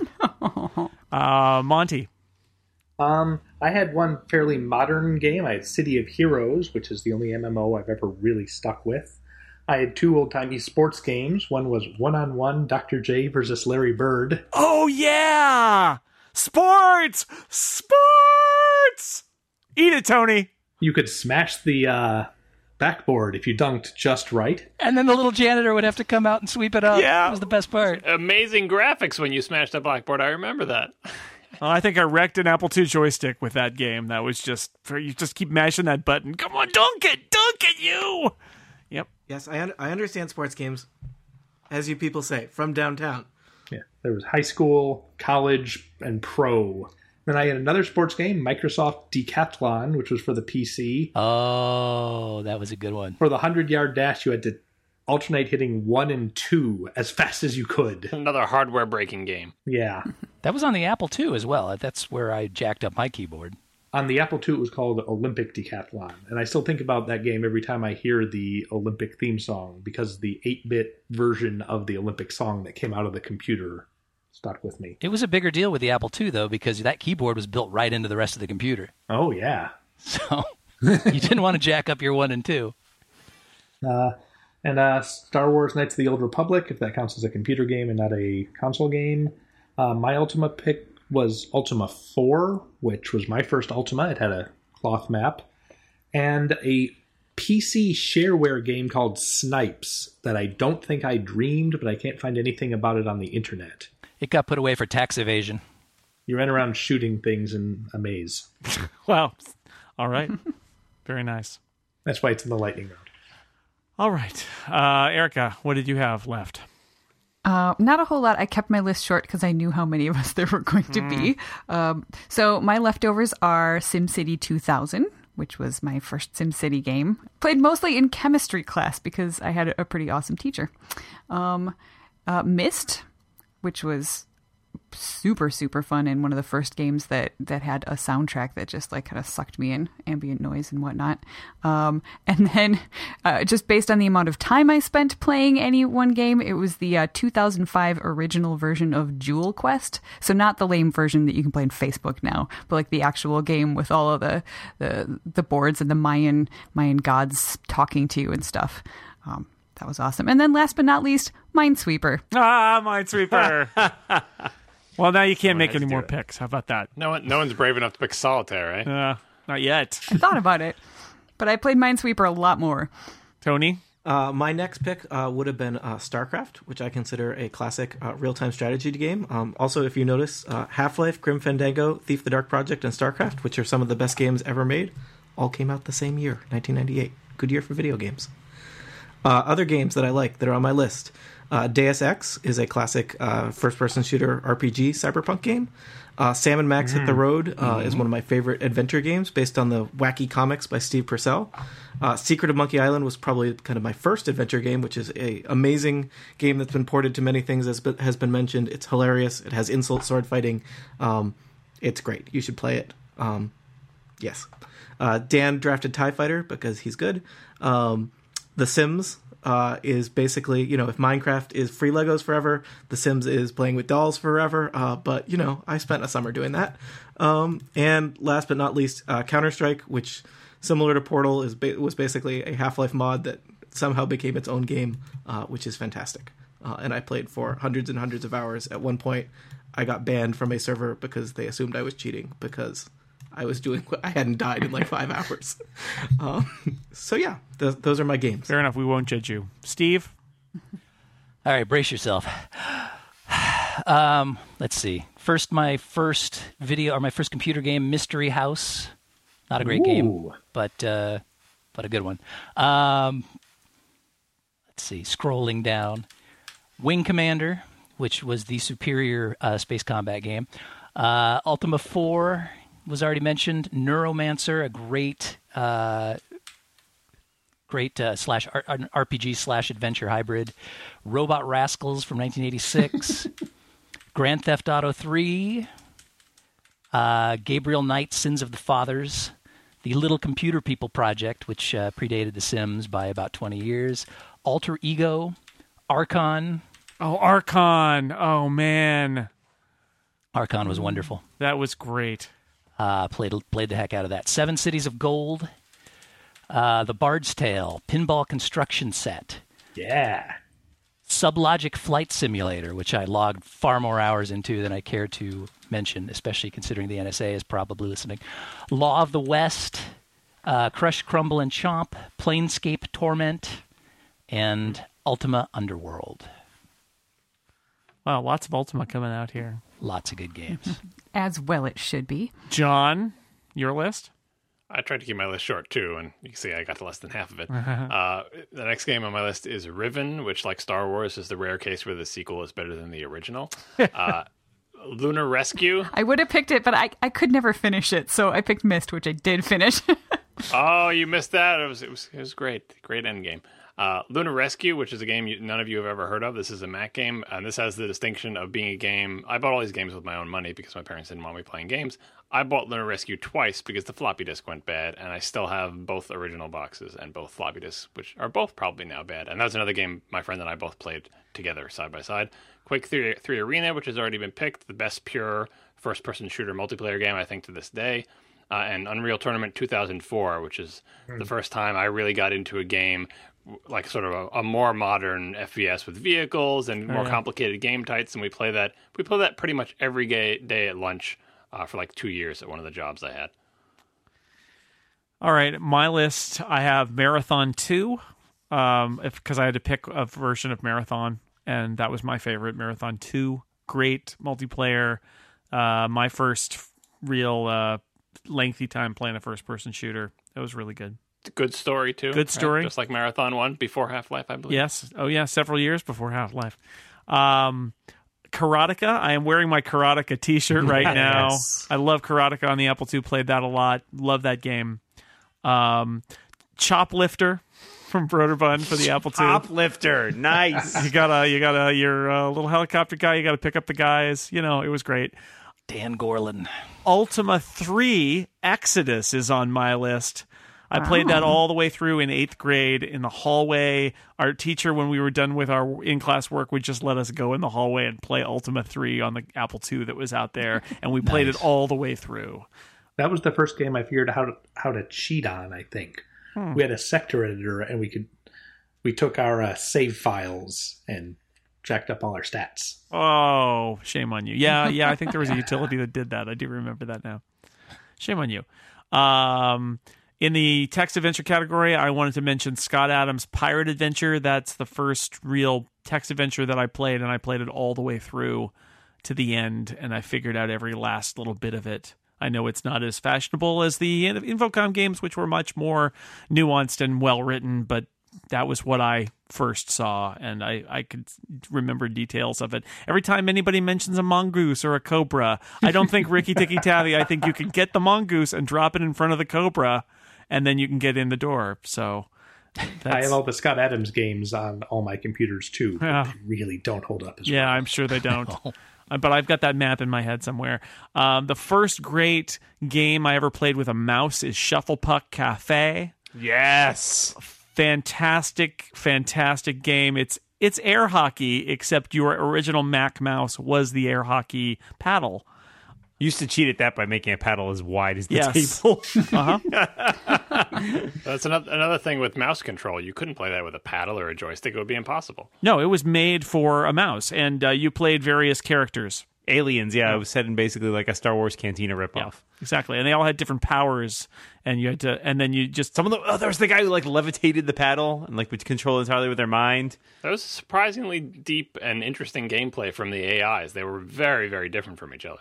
Yeah that was great um, and then i got two oddballs uh, i picked tetris so why not pick pipe dream which i love Oh yeah, love it. That which would appear which would appear in future games many, many times over as a, as a mini game. Is there a good version of Pipe Dream for the iPhone? Because I would really like to play that game on the iPhone or the iPad. I love that game. That was a LucasArts game too, wasn't it? Yeah, it was. Yeah. Love that game. Yeah, I played the Mac version though. Uh, I played the Mac version too, but I'm just saying it would be nice. It was, that's LucasArts before they were LucasArts. John, that was a DA. That wasn't even a full game. It was a DA. It had an, it was in the Apple menu. Yep, that was great. And last, I got to mention it because it would be my children's choice. Minecraft. Oh, Minecraft, which has obsessed my children. And when they have their own, whatever the 20s, 2030s equivalent of a podcast is, and they're reminiscing about video games through their 3D telepathic whatever, they will talk. This will be the game they avoid because they know everybody else is going to pick it. They exactly. Everybody will pick Minecraft and talk about all the different mods. If my child is any indication, they will still be playing it. Yes. my children may be playing it right now. So those are my picks. And that's it. We we talked about uh, computer games, didn't we? They'll rot your brain. They're bad for you. Damn kids with your computer games. Yeah, look how we all turned out. Stay away, kids. Stay away. Definitely definitely uh, a bad sign. You just don't don't do it. Don't do it. We are let us be an object lesson to you. Don't go down go. our path. All right, I would like to thank my shameless, sad video game homeless, destroyed, destitute video game addicts. Just I don't know. Shameless is quite accurate. I am unemployed, so there's that. have you no shame, Monty? nope. Okay, fine, I should, but but you don't. I accepted who I am long ago. Okay, good. Good for you. So I'd like to thank, in order of initiative, I'd like to thank my guest, Dan Moren. Thanks for uh, thanks for being here. I got to stay up a few hours and play video games now. Thanks, Jason. Thanks. You're welcome. Many of these games are available on emulators for you to play. Play some Lode Runner. I recommend. I prescribe to you Lode Runner. and when you get tired of that, Tetris really good for uh, RSI. If you want to get, It's great for great for sleeping. if you'd too. like to get some RSI, Tetris is how to get it. That's all I'm saying. Uh, Monty Ashley, hello, thank you, goodbye. Oh, Yes. it was like a whole podcast. I don't know how to respond to that. wow, thank you for being here. I was glad to be here and reminisce about the things with which I have wasted my life. Yeah, yep, yep. But we had a good time doing it, didn't we? Yes. Yep. Erica Ensign, thank you. Thank you. Although, you know, it's a good thing I don't have a job right now because now I'm inspired to play through Ultima 7 again. So I'll see you in like three months. All right. It's good. Ultima. We got everybody had some Ultima on their list almost. That's that's pretty cool. I- Nope. I think I may have been the only non Ultima. yeah, that was formative. Uh, Tony Sindelar, thank you. I'm totally still awake. Thank you. That's good. Good, good. Go back to sleep, Tony. It's okay. This is just a dream. It's been a dream. This dream is so listy. Yeah, I know. dream draft coming soon. I had a dream that I was drafting things. Um, Steve Lutz, thank you for being here. Let's see, C colon CD backslash games backslash MPS civ dot bat. All right. Sorry, Jason, did you say something? Uh, nope. Oh, all right. All right. Just getting some, uh, just getting some civilization going Good. here. Excellent. John Siracusa, thanks for being here. How do you feel about a classic Mac games draft, Jason? Would that just be you and me? Yeah, didn't you guys just kind of do that? No, you have no idea how deep this rabbit hole goes. It does. It does. I didn't even get a, a Mac until I was a sophomore in college, but it still goes deep. Because once you're in college, you really have time to kill. Woo! um, and uh, yes, that's it. It's just me. Thank you, me. You're welcome, host. Oh, well, we just broke Oh Jason. dear. At least we have this recorded. See, kids, don't play video games. All right. Thanks to everybody out there for listening to The Incomparable. And uh, yeah, don't listen to your parents. Play some video games. They're fun. Good night, everybody.